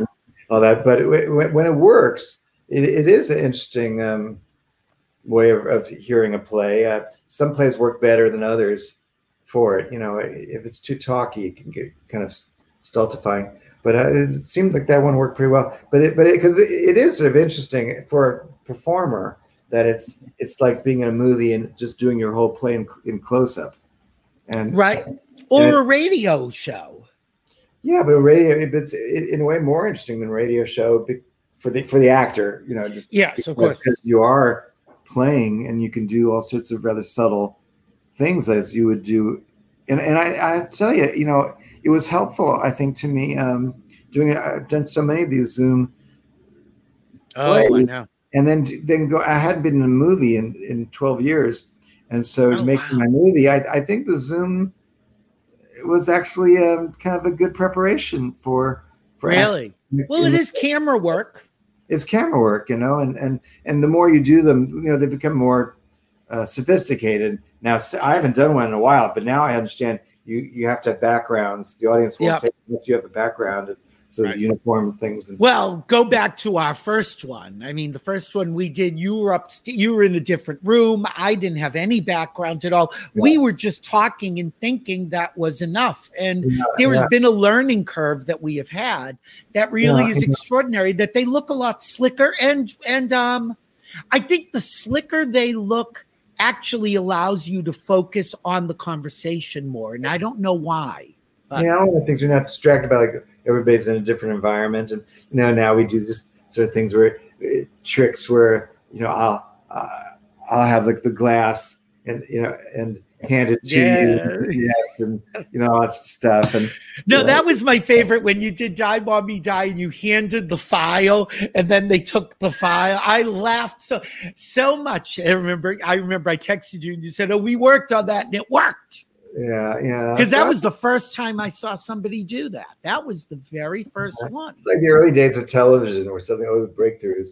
Yeah, I mean, I, I think I, I think the Zoom reading will will go like uh, silent film. So it, when when when live performance returns, we won't need the Zoom. Although there are certain things I think have come out of it that uh, certain meetings I think actually are helpful with doing. I think there is aspects of this that will be with us for a long time. And um The you know it's interesting when you watch like talk shows on tv they're basically the same as this show and i'm like wow it's so interesting that it's leveled the playing field for so many people Well, I thought you know when we were staffing the the movie Mhm. that I did, and we had to do interviews with um, uh, directors, cinematographers, and and and um, all, all the different people involved in the movie. We had to do interviews, and and so we did all Zoom things, and I kind of thought it was it was it's nice that people are sort of relaxed in their own environment that they didn't have to Mhm. select the subway for 45 minutes in the rain to wherever I'm, the meeting's supposed to be, and then sit in a waiting room, get you know sort of anxious, and then finally come in and try to present yourself in a wonderful way. I I thought it was kind of nice that we just you're in your living room talking, and You know, Well, I, you know, it's funny. It's something I've always said to actors when they've gone to audition, uh, because I've auditioned, I've been on the other side of the casting table. And what I've always explained to people first off, all actors should have to be on the other side of that table Oh, so that yeah. they understand it. But they also never understand every casting director wants you to be good. There's not an antagonistic relation. I mean, some are less nice than others, but they want to discover a great person. They are praying you are what they they'll want. save, they'll save them. yeah. It's true. I know it's, it's so true. I wish every every actor could have that experience because they would see, and they'd also would learn that all the reasons why somebody's not cast. That And it has very little to do with your talent. It's just you're not what we're picturing or how you're going to fit in with the other person who's- already there's a cast. stage picture, right? You know how you, all, all sorts of sorts of things. That People do a really great audition, but they're just a little too young for the And part. you know how many, and I don't know if this happened to you, so many friends of mine have auditioned for things they didn't get. But if you're good, a casting director will remember you later, say, you know who'd be great for this, and they'll call you in. Well, you know what I just read was. Um, have you seen the, the new season of The Crown? Yeah, I haven't, I downloaded it. You know, I haven't wonderful watched young actress Emma Corrin, I think her name is. Yes, yep. Diana, and she's just brilliant. I mean, just brilliant. I, I read that that she actually um, came was just hired as the reader for the auditions. She was just Oh, the wow. actors were reading with, and that that's how they discovered her and, and gave her the lead. Yeah. You never know. And speaking, somebody just texted, John wrote, Tale of the Allergist's wife, did Valerie Harper do it too? And Linda Lavin, they both did. But now that's, you know, that brings up a really interesting point is what was the difference between the two of them doing that play? Did you find strengths and weaknesses or find new things in the character when Val took over? Yes. Well, um, well, it's interesting that that original when you know I, I kind of wrote it for Linda Lavin in a way. Right. I, I was writing the play. I didn't know Linda. I, I was writing the play, and then while I was working on it, I saw her in a play, and I thought, oh, she'd be the perfect person. So I had her in mind. And then we were lucky enough to to get her. Although there was about nine months that she strung us along, that she wasn't sure. It's a huge part, and it wasn't until I played it for one night I thought, I don't know how those dames played that. it's the most killer part And Linda. In fact, Because you almost never leave the stage. and just she's just screaming and kind of be- beating her breast and and so um yes linda didn't think she wanted to work that hard so she kind of kept us on the line for about nine months while we and so at a certain point we started seeing other we started doing readings with other people including valerie but but then finally linda who who was just so perfect for the part Oh, she, yeah. um, so she did it, and then so then we were casting for a replacement. So we went to Valerie, and um, and and you know it was a real challenge for her, and she didn't get it quite at first because the character. You know, people often think that she and Linda are sort of interchangeable, and really, it's not true. Um, the Mm-hmm. I part- recently saw re-saw a uh, Rhoda episode with the Oh, it's two of them so young, yeah.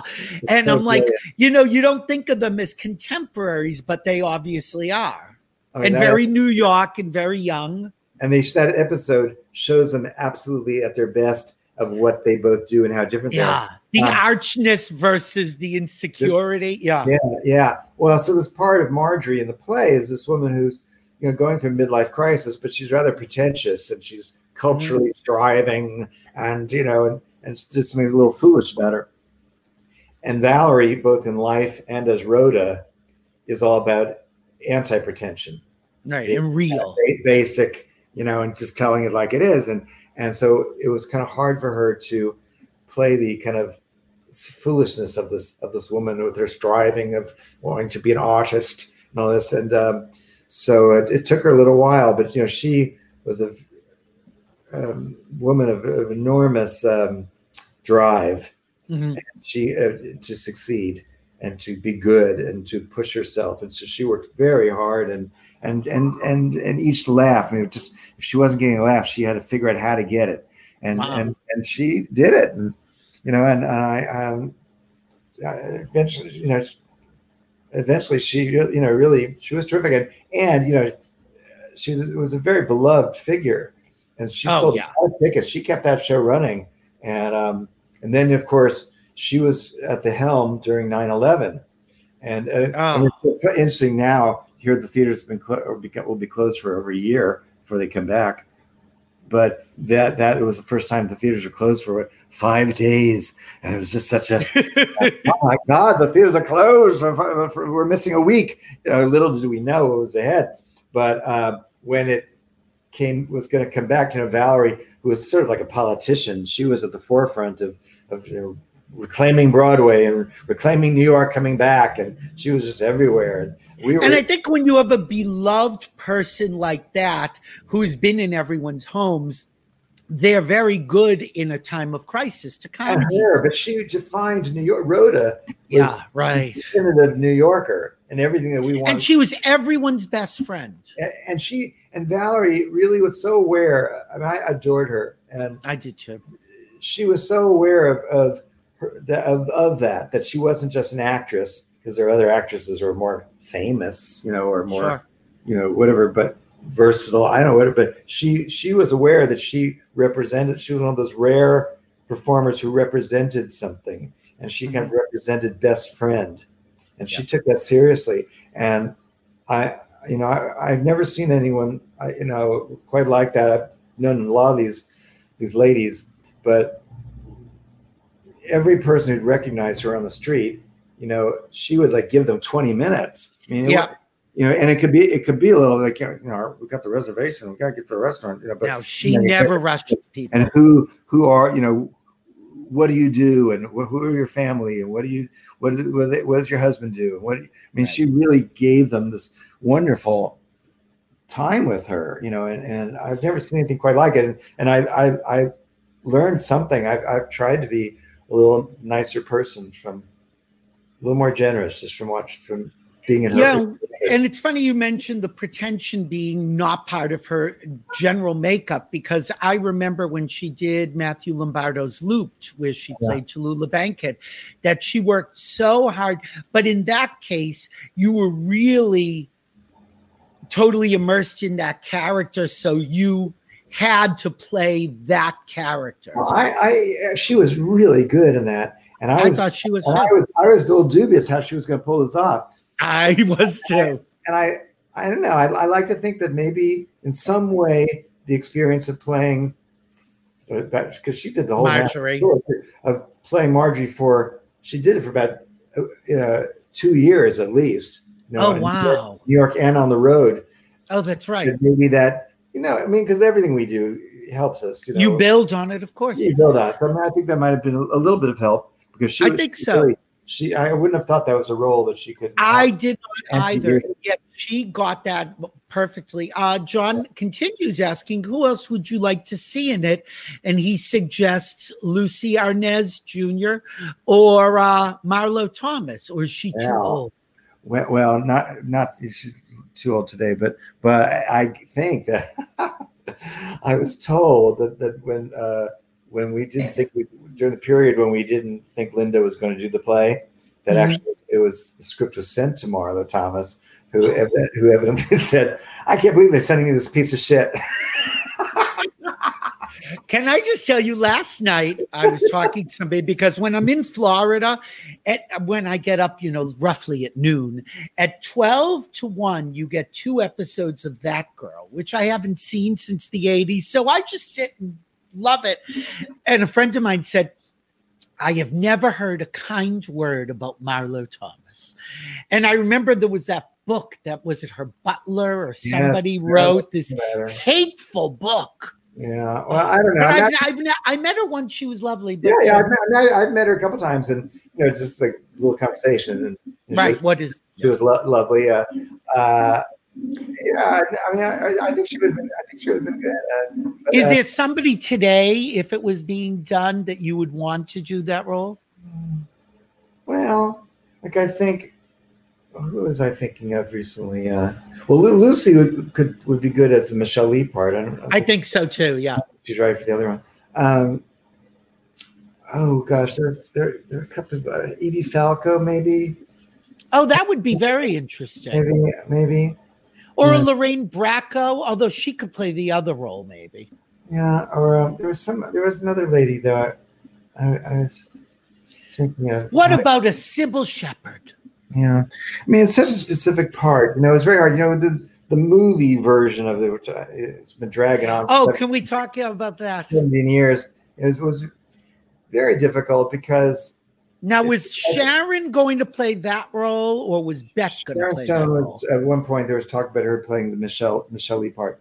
And with- Bette was going to play Marjorie. Yes, yes. Although Bette used to say that she thought in some ways she her persona was actually more was closer to the Michele Lee character. I agree with you. Yeah. Just you know, free spirit. She could do either. She could do either, either, yeah. And it's dragged on. I, last I heard, it was kind of on again.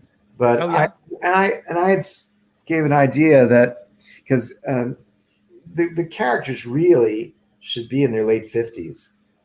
Oh, really? I always thought that they were early, you know, like 65, like retirees. Yeah, it's like well, you know, Linda, I think, and Michele were both about about sixty when they did it, and oh, uh, yeah, they should be like you know sixty. Okay. And um, That's and- hard because we don't have character actresses of that age and women today- specificity right now. Well, women in their late fifties today are very different from what they were like. That, you yeah, know, 20 years ago. I and know. so all the actresses that we were young when we were trying to start casting it with women who were in their 50s, you know, it, it's- John suggests Marisa Tomei. yeah, but they you know, they're also she young. reads young. they all they're all still kind of girly and you just Yeah. don't believe them as that kind of I, and I don't think that lady Like really- Sarah Jessica Parker is Yeah. almost the right age, but plays so young. and, and they don't want to play that part. They don't want to play this kind of unsexy sort of, you know, woman Mm. who's going to see the ballet folklorico to Mexico, you know, and you know, they're, they're- you know, and reading, you know, uh, Hermann Hesse. You know, they don't want to see themselves as that. So, so, so I said to this producer who's been trying to get it made that you know, why maybe we they could be in their early seventies and and just Play 60. no and, and play early seventies. Oh, change the Would that a bit. ch- Trade Yeah, and, and, and well, so, so people are yeah, people are so vital longer now. Yeah, and that's the true. fact- well, the screenplay is very different from the play because it's oh, is it? well, it's very opened up and it's very different and and so the, the daughter who does not appear in the play we had the daughter daughter who in the screenplay was like in her 20s um, was became a major character and, and all this and so i said well, maybe she, she should have a biracial granddaughter you know Oh, that would be interesting. instead of the daughter who becomes her kind of sidekick Now, John is really pushing for Marisa Tomei. She is She's my my, dear dear friend. She's I know she do. All right, well, get her on, John. If you get in touch with me, we'll make it happen. Now, who do we put opposite Marisa Tomei? Now you need Sarah Jessica Parker. yeah you put them together yeah they're sort of the same generation Yeah. I don't know. I don't think that would work. And Matthew Broderick could be Marisa's husband. yeah, just We've they're just cast your movie. okay all right there you have it I don't know if I see any of them. I think they're all too young. They're, they I know. Everybody comes off much younger today. Yeah. W- yeah, women. Maybe it's a good thing. It's just they don't suddenly feel at a certain age that they have to wear their hair a certain way or whatever. They just everybody's kind of whether you're 80 or or 20, you're in the same leggings. How about Christine Baranski and Nathan Lane? Done. Okay. but which role would you put Christine in? She could do either. She, she, she yeah, I, yeah. I don't quite see it, but And what about Marjorie? No, I was say Marjorie could be black. Talk about biracial. well, that wouldn't work point- though. At one point, this producer was so desperately trying to set it up that he Uh-huh. he was saying Queen Latifah, and I said, you know, no, it's a very specific. a Oh, very there. thing, yeah. Audra McDonald and Meryl. Well, Meryl Streep, you know, is the go-to person for everybody for everything, and well, you know, the thing was that we had, um, Goldie Hawn and Meryl Streep. uh huh, they be they would have been they would have been perfect, perfect. Um, yeah, no, at one point, this producer, you're when he first was going to do it, and this was like you know almost twenty years ago. Uh, he God, somehow I wrote this I wrote this I wrote this really bad screenplay, really bad screenplay, and that was submitted to Meryl Streep, and she she uh, turned it down. But and, and, and then there was talk about Barbra Streisand at one point, and Um, but it, it wasn't very good. Then then we had a whole new screenplay that that that Midler was involved in, and, and now it's sort of being rewritten again. I I don't know, whatever. I, We'll was- brainstorm. You and I will figure this out. Yeah, I don't know. I, I've never been that that excited about it. I, guess you know my ego has always been so much more as an actor that that that you know I was so desperate to make a movie again, but for me to star in that Mm-hmm. and, and it sounds kind of kind of kooky. Most people wouldn't get it, but because you know the Allergist's Wife movie would be like a really big, you know, like twenty million dollar movie or something. Depending on this cast, sure. Yeah, but whereas these movies that I make are, you know, for low budget indie film. But I was Yeah, but you know, but all your plays were sort of indie, low budget plays until you went to Broadway. but I'm just always more interested in being in a movie that I could act in. See, Yeah. So, so that that's always the thing that I've been so trying to push and trying and being so excited about or being disappointed in when it didn't happen. Well, because we've talked about that before, that the writing really came from needing a vehicle.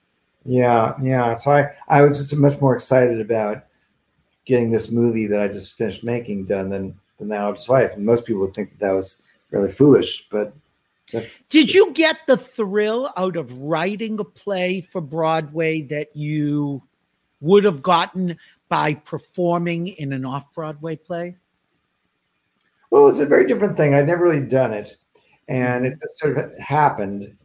Like most things in, in my life, they just kind of I don't really pursue. They've just kind of things have happened and, and it all worked out. You know, um, because I, I more and more I've realized, you know, I've had the most odd career and, and life, and and it's been wonderful.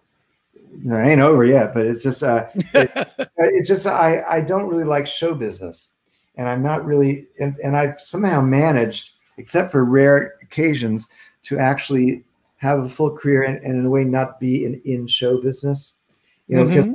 you know I had a theater company, and it was just all my friends.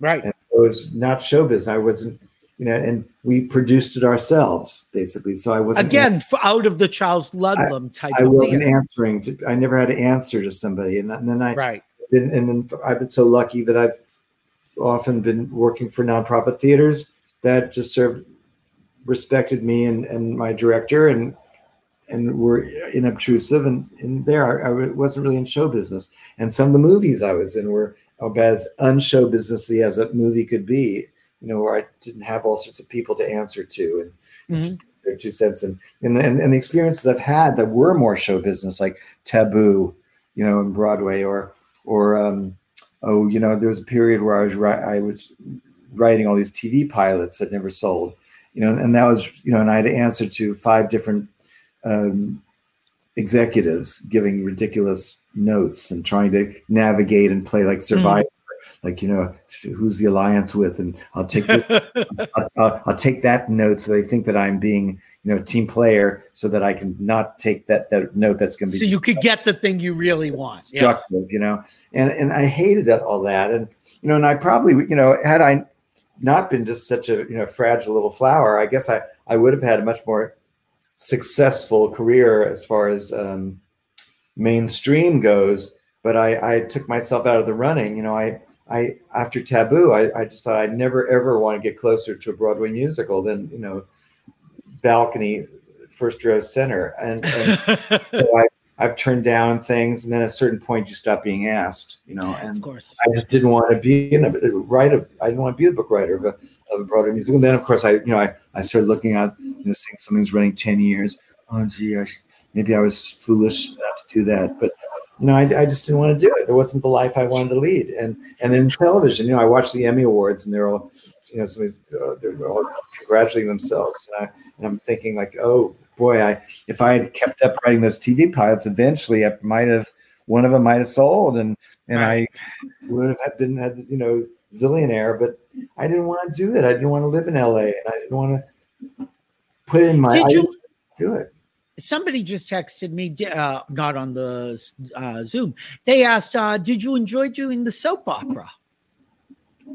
Well, yeah, that was a real shock. You know, I you know I don't pursue again. I, I know I sound kind of kind of loony here, but I, I don't pursue an acting career. You know, so once I but every, about every decade, I get just offered something like like Oz. You know, I was I was a Right. a, a regular on Oz for recurring character for two seasons, but that was just sort of off. They wrote me in. I didn't have to audition or, or anything. Um, and so that's so suddenly out of the blue, my manager called up and said, "You won't believe this, but this producer from One Life to Live wants you to come on the show and you know and play this woman who runs a modeling agency." What? You know, and I said, call back and find out what point do they pull my wig off, and she's a man, you know. And he called back and goes, No, they they just think that this guy is a fan of yours and thinks that it'd be fun to have you play this kind of Kay Thompson, Roz Russell sort of Yeah. lady. So I thought, wow, that's really cool. And and um, so I did, I think nine episodes. And, and Was course- it fun? Well, the thing was that I I had just it was the first thing I had done after nearly dying from heart surgery. Surgery, right? aortic aneurysm, having heart surgery. So I was kind of very sort of Judy neurasthenic kind of thing. And and so I so there I was and and I'd never done anything remotely like this. And uh and I didn't have that big a part, but but still it was just scary after every day another script comes and you know and trying to memorize these things. And all my lines were kind of the same line in variations of um, uh, why don't you please sit down and um, uh, make yourself comfortable and jen will be coming in shortly. I mean it was all variations of that. So anyway it, it was fascinating and uh, uh, it's a little ruthless because at one point there was this beautiful young young actor he was so pretty and he was playing he was uh, love interest to jen you know the character the young blonde girl who, who was the lead in my storyline. And um, i was so nervous that i would say to him hey, come um, I- would you just run lines with me you know because scene? He goes all right. So he says to me now um, i'm just going to tell you that when we run these lines right now i'm going to also say my subtext out loud which is what the subtext is is what's uh, the thought under, un, underneath your line it's just Mhm. often different from what you're actually expressing so i said Yes. fine let's just run the lines you know and so uh, so he so i said um, hello uh, may i help you um, uh, i'm here to see jen you dumb cunt. Well, please would you please sit down jen is in the middle of a photo shoot may i uh, would you like some coffee? Uh, yes i would you dumb cunt. I said wait a minute you know. So he's got a he's got a wide palette of subtext. so every line was so then you know um we, we he does a scene you know and the director you know told him to toughen it up. I said yeah remember i'm the dumb cunt you know. But then about a few days later we're shooting this other scene and it's big it's a big scene lots of people on stage. It was like a fashion show that i was running and i don't know and all of a sudden all of a sudden while in the middle of the scene there's a a announcement that's on camera. And in the set it wasn't like some sort of voiceover thing. And it says at today's in today's episode the role usually played by joe smith will now be played by nicholas jones. They fired him and i had no idea something he wasn't there. This, then the strange person walked on and and we're it, it was the nuttiest thing. It's a strange world of soap opera. That's in the way when you watch Oh, like soap dish it's not that you know uh, it's not that exact see, I think there's got to be a whole chapter about this, and it's only nine episodes, and yet I would eat all of this up. well what was uh, sweet was because i i didn't you know i oh i don't know i i didn't think i was so hot you know and, and my For a dumb cunt. my partner said to me after you started we started watching the first episode he said oh, why are you like taking such a strange breath between every phrase i said because i didn't know the lines i was so scared you know it's like uh, jen um, would you uh, i was like joan crawford like faye dunaway joan crawford on this soap and then i my first entrance i tripped over the wire it's okay Yeah, I did- And is the trip in the final yeah thing? yeah but but when i finished my- Oh, I know what I'm gonna do. days. when I finished my nine days, the uh, Mhm. rather tough, grizzled assistant director, you know, I'm saying goodbye. He says, "We're we're sure going to miss you." I said, "Why?" He goes, "Oh, you saved your our asses so many times." So what did I, how did I do that? And evidently, I you know I took for granted that you know I guess not that many people from the Can keep going. Well, cause like sometimes like the director would just say to me, uh, oh, like, like, like in this fashion show sequence, the, the main scene was between Jen and her current actor boyfriend. you know, and in the background, I was just sort of in the background organizing all the models. And they just said to me, Oh, could you just improvise just being busy? Being busy. And so I okay, so so I was doing I was basically just doing funny face, you know, I was just mm. you, know, darling, you come here, darling, you, you know, do something with your mouth and oh yeah. Bring up the hem.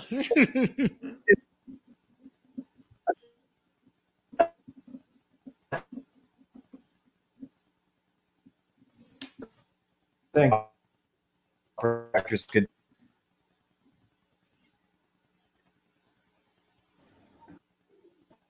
We've lost you for a moment, darling. Well, oh, wait, there, you're coming back. There you are. Hello. Uh, what, darling? You're back. Are we back? We're back. Okay.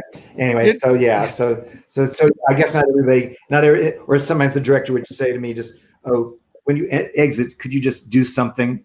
Was, oh, okay, so I'd exit and I'd do some kind of Maggie Smith kind of thing, you know. So I guess not, everybody, not everybody could could do that. So I don't know, but I, I was shocked. I was touched. I thought, wow, I, I thought it was a big old flop. Yeah. And Rocky just said that when you froze, I said you froze for a second, but he wrote, "But what a fabulous freeze!" Because you were like this. Uh, was okay. fabulous. Exactly. Um, okay, we have run so long. I could, as you know, we could just sit here for hours and hours oh. as we do. You know what people don't know is that um, is this is exactly what we would be doing in person. We would be sitting in a diner for like three hours. They would look at us like, are these two ever going to leave? Because we can just talk about these oh, things wow. forever. But this is what I think, you know, my favorite shows have been the ones that are a with people that I already know and love, and B where we're just talking. And I said to you beforehand, I said we're just going to keep talking like we're talking backstage. That's it. Yes, and what you what you know how to do, you know, um, I'll flatter you, is just that Thanks. you you don't just go with set questions that you're actually listening you're listening and then you come up with the next thing to say because you're you're listening and that's what the best interviewers do and, and it's hard to do it takes takes experience and, and a certain confidence in yourself to and, and an ability to listen because you know sometimes i'll do these things where they're, they're not listening to the i've answered the question the next question already in my but they started asking me the questions i like already answered that you know because they're they're stuck to their script. Going to the yeah, I had uh thank you first. Thank you. Uh when I had Ed Asner on, I I, I have learned that the best shows are the ones that I end and I think to myself, I had an hour's worth of follow ups that I never got to because mm-hmm. the show, you know, it, eh, you and I have talked about this. When you write a show, and I think doing these shows is the same thing that what you think that show is going to be when you go to write it doesn't always become a show becomes what it's meant to become. And these shows kind of go the way they're going to go. And um, yeah. you have to trust that it's you know the few things that i have written that have been character driven is very often i will write something and i will laugh because i didn't plan for the character to say that but the mm. i'm like i can't believe she said that well i said it but yeah yeah well it's wonderful when that happens it's sort of rare and when it does it is great. But that's one of that's one of the things that I that I enjoyed, you know, in doing performing uh, cabaret act because you know I right that is a conversation with the audience. Yes, and when I intentionally um, when I when I put together cabaret act, I don't write I don't write down the whole script. You know, and I do a lot of talking. My my shows are at least thirty percent storytelling. Is um, it that much? I guess it is. Yeah, yeah, a lot.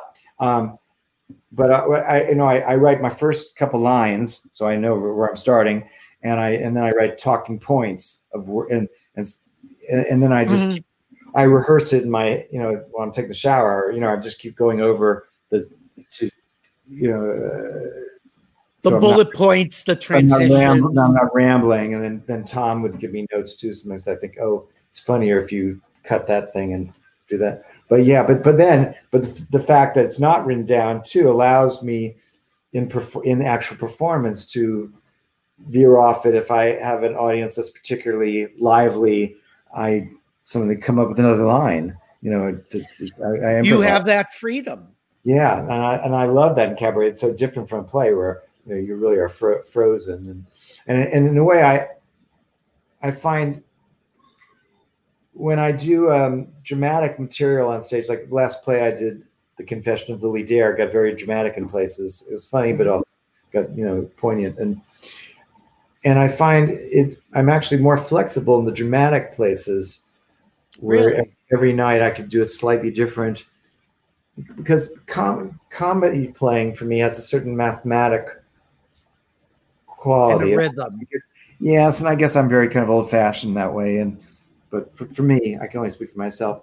You know, I, I there's certain rules that I follow that are rather classic of landing a laugh and going down at the end of the sentence and Mhm. not taking a breath and various things. And uh, and when I get that when I get that laugh in a play, I tend to keep it the way it is and just try to make it just perform it as good as I can and improve it, but I don't necessarily change it that much. Tinker with it, right? Yeah, and so there's, but with with dramatic scenes, I can play it twenty different ways every any every night, and I, I kind of like that.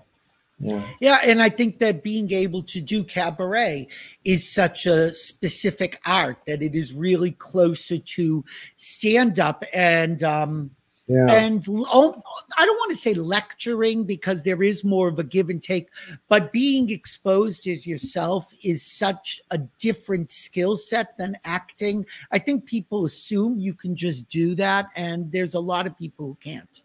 Well, you have to really, you know, with cabaret. I mean, I, I think you have to find figure out. You have to really kind of take a clear view of who you are and what you have to Yeah. offer, and you have to.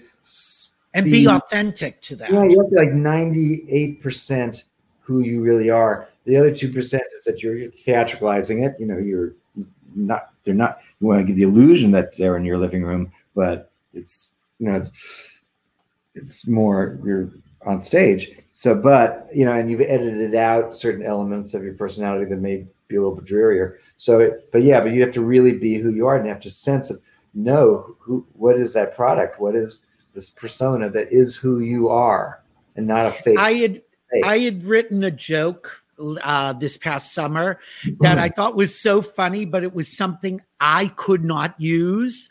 And I'm mm. like, oh, I wish this were my persona because this little bit would be great. But I saw Varla, Jean Merman, in Provincetown this summer, and I realized it was so perfect for her. And I went backstage and I said, I came up with this. And she's like, that would be so funny for me. And I went, it's yours, take it. And she used it and it killed. And I'm like, you know, you write something as a writer, you know that this is funny, but you also know it's not you. Yeah, there's certain things I've done where I, where I realize it, and I'm not don't get a laugh that. Well, like well, when I first started doing my plays and from female characters, you know, and this was mid '80s, and oh, there were a couple times I thought, oh, maybe it'd be kind of funny to sort of remind the audience for a second that I'm that I'm a guy and sort of lower my voice, and Mm. oh, it just died, and I and I realized for for me, the audience wants to believe and they don't want it. They, they, it wasn't another performer could get away with that. For me, they don't want. They don't want that. They just want. They I, buy into the conceit walking. I am that lady, and just do it well, and don't don't. So yeah, that was that was interesting. Speaking of which, just uh, last thing, because I can't. You and I again, we can do this forever. I know. when when you and Julie started out doing vampire lesbians, could you have switched characters? no, no, Would it just not have worked? no. She couldn't have done that. No, no, no. It was. Um, could you have done her role?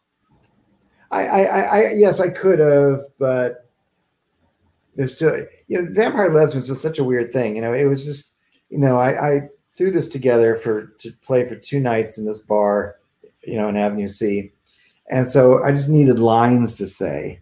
You know, I just I wanted to just I I'd been to this crazy bar art gallery space, you know, and and I just thought it was so cool that I just wanted to do a show there, and I asked the owner if I could if he could give me two nights, and he did.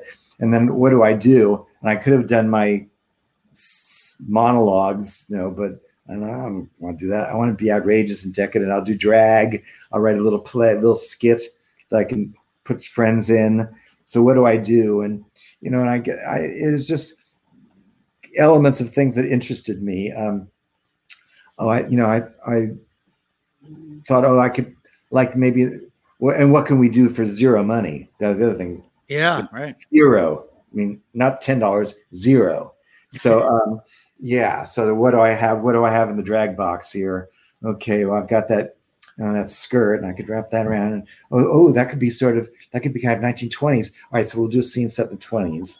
You know, and, and so I kind of came back with characters I'd already had, could, you know, sort of the grand dame of the theater that I'd already played, Mhm. that I knew was just in me, or this virgin sacrifice. I thought I'll play it like it's supposed to be ancient Sodom, but I'll play it like a burlesque sketch because I'm fascinated by Gypsy Rose Lee and and strippers. And it's so interesting juxtaposing that character into that time period. Yeah, so that'd be funny if if I'm sort of playing. I'm Charles Busch, but I'm playing sort of a burlesque stripper doing a scene where she's playing the you know a virgin. So I'll wear you know, and I was so thin that you know I, I was basically naked. I just Yeah, little pasty-ish things. and of course well, I had the long wig that's covered my Ah. bare chest, and then I I was wearing a g string. I took a piece of of just tulle netting and wrapped it around in a big bow to cover my crotch and but my ass was showing then i put on sp- spike heels and that was the costume so I, but so I could sort of play it like you know oh i'm the vir- virgin like i'm in this burlesque sketch so they were all just things that, that you know didn't have to i didn't have to be taught they were just in in me that i would Mhm. i could do that i would have entertained my friends with as a, an improv and Well, I think that's the be- that's where the best things come from. It's the things that you would do for your friends that would make them laugh. Yeah, and then well, Julie, you know, when I didn't write the, she wasn't in it that first weekend. We had another actress, and and then then and that we wanted to do a second weekend, and that actress wouldn't do it. so yes. I was very desperate, and the last person I could think of was this girl I'd only met a couple times before, who wasn't an actress. She worked on Wall Street, but you know, she she maybe would she do it? Didn't matter. So that, that was Julie, and and and then I started rewriting it more. I got well, we did those couple weekends, then we were going to do it again, and this time I started thinking about what was funny about her in real life. And in the way she would talk about her mother from Commack, Long Island, and or or just Julie in conversation, who's kind of like a demented talk show hostess. Like she would Oh, just she is. in conversation, she she would say, "Charles, thoughts and reflections upon the death of Marvin Gaye." You know, just that's the sort of yeah. And she was so funny, so I just started writing in For that voice. for her to do what I call her her trip, and that's her Commack Long Island lady who can be very grand, you know, and and, and it's also and yet way, common. and it's also sort of uh, the precursor to the character, the Linda Lavin character, Allergist's wife, and it's that's sort And of if lady- people are interested in this, Brandon Charles, Tom. Charles wrote a great novel which is called Whores of Lost Atlantis. Here was the my favorite cover of it. Um, and uh, you can get the book. And he really talks about the genesis in a fictionalized way of uh, vampire lesbians of Sodom and how the, the whole thing got started. Yeah, so it's been very. That was another thing that's been hard with this book I'm writing. That's supposed to be my true story because I I had to have told it already in Right. fiction form, but very exaggerated and you know. So funny, such a So, funny yeah, book. so it's so yeah. No, it, it- it's interesting telling it again, but just the truth of it. But warts and all, uh, you know. I think, but Mm-hmm. again, you can't help but be amusing. I'm sorry to say. Uh, but I can go back and even there, I, I think I can go back and be a little more, just a little tougher, a little tougher. Well, don't take the laughs out, whatever you do. Never do that. I can, be- I can be a little tougher. Charles, I adore you. Though you know what I'm thankful for? I'm thankful thankful that we not only got to do this today, but we've done this like four or five times. And uh, you know, reconnecting with people who I I love and admire has really kept my sanity through this pandemic. And so I'm really thankful for that. Well, yes, I just you know I love that we're friends and uh, we're uh, Oh, yeah, yeah. It's just you I do. You know and to go back a little throwback to your stories. When you and i first met to be liked and admired and get a compliment from charles busch like that's all i wanted. All I i wanted was somebody for you to say to me you know you're so funny and clever. I'm like that's it. I could retire now. I don't remember how we met though. Just uh, i don't. I think i I've you now. I I I know it's been so long. I know that I've come to see your plays and written about them, but then you also discovered my column and were complimentary Yeah, to me. Yeah, so yeah. it it just worked both ways. And uh, like you said, there are people that you you admire that you also just the fact they admire you is enough, and uh, you were yeah, more than enough to work with. Yeah, that was the thing. Yeah, Yeah. yeah, yeah. yeah I don't need to work with them. I just want you just want them to like just like you and think you're Yeah. Think you're interesting or talented or whatever. You know. And certainly, I not only like you, I love you, and I think you're so talented. And I'm thankful that I get to call you a friend. Yes, absolutely. And I and I tell you, sometimes on a Monday morning, I just you know, I'm kind of a little. Just, I, I, that sounds kind of. It's really true. I just really look forward to on Monday mornings, which sometimes Monday mornings can be a little grim. You know, Oh, yeah. The the week starting, and for various reasons, you uh, not looking forward to what's going to happen this week.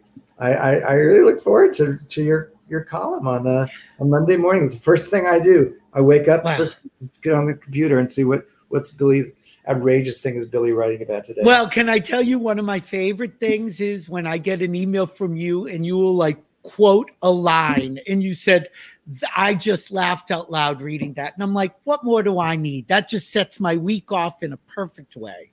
yeah, and I I, I so look forward to it. Uh, yeah, so Well, thank, Thank you. And uh, and thank you for doing this. This was fun and it just made me feel like uh like a real person for a little part of Thanksgiving. so we've had a nice Thanksgiving after all. We did indeed. Cheers to Charles Busch. Yeah. Where's your glass? Do you have a glass there? There you go. Okay. Bye bye. Hope the rest And of one for and one for Mahler. now I got I got eat. I know, me too. Sweetheart, thanks for playing. And um, I will talk to I'll talk to you soon, obviously. Okay. All right. Bye, Bye. honey. Happy Thanksgiving.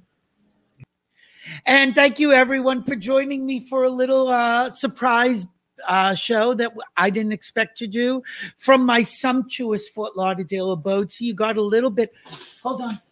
It wouldn't be Thanksgiving without uh playing with my balls. So um I'll t- I'll play with the hairy ones later. Uh thank you all for watching. Happy happy Thanksgiving. Take care of yourselves. Um find joy wherever you can. It's out there even if you've got to uh play with some big balls to have a little joy. And uh, we will be back hopefully next Tuesday, uh, December 1st, with uh, the first Diva of December.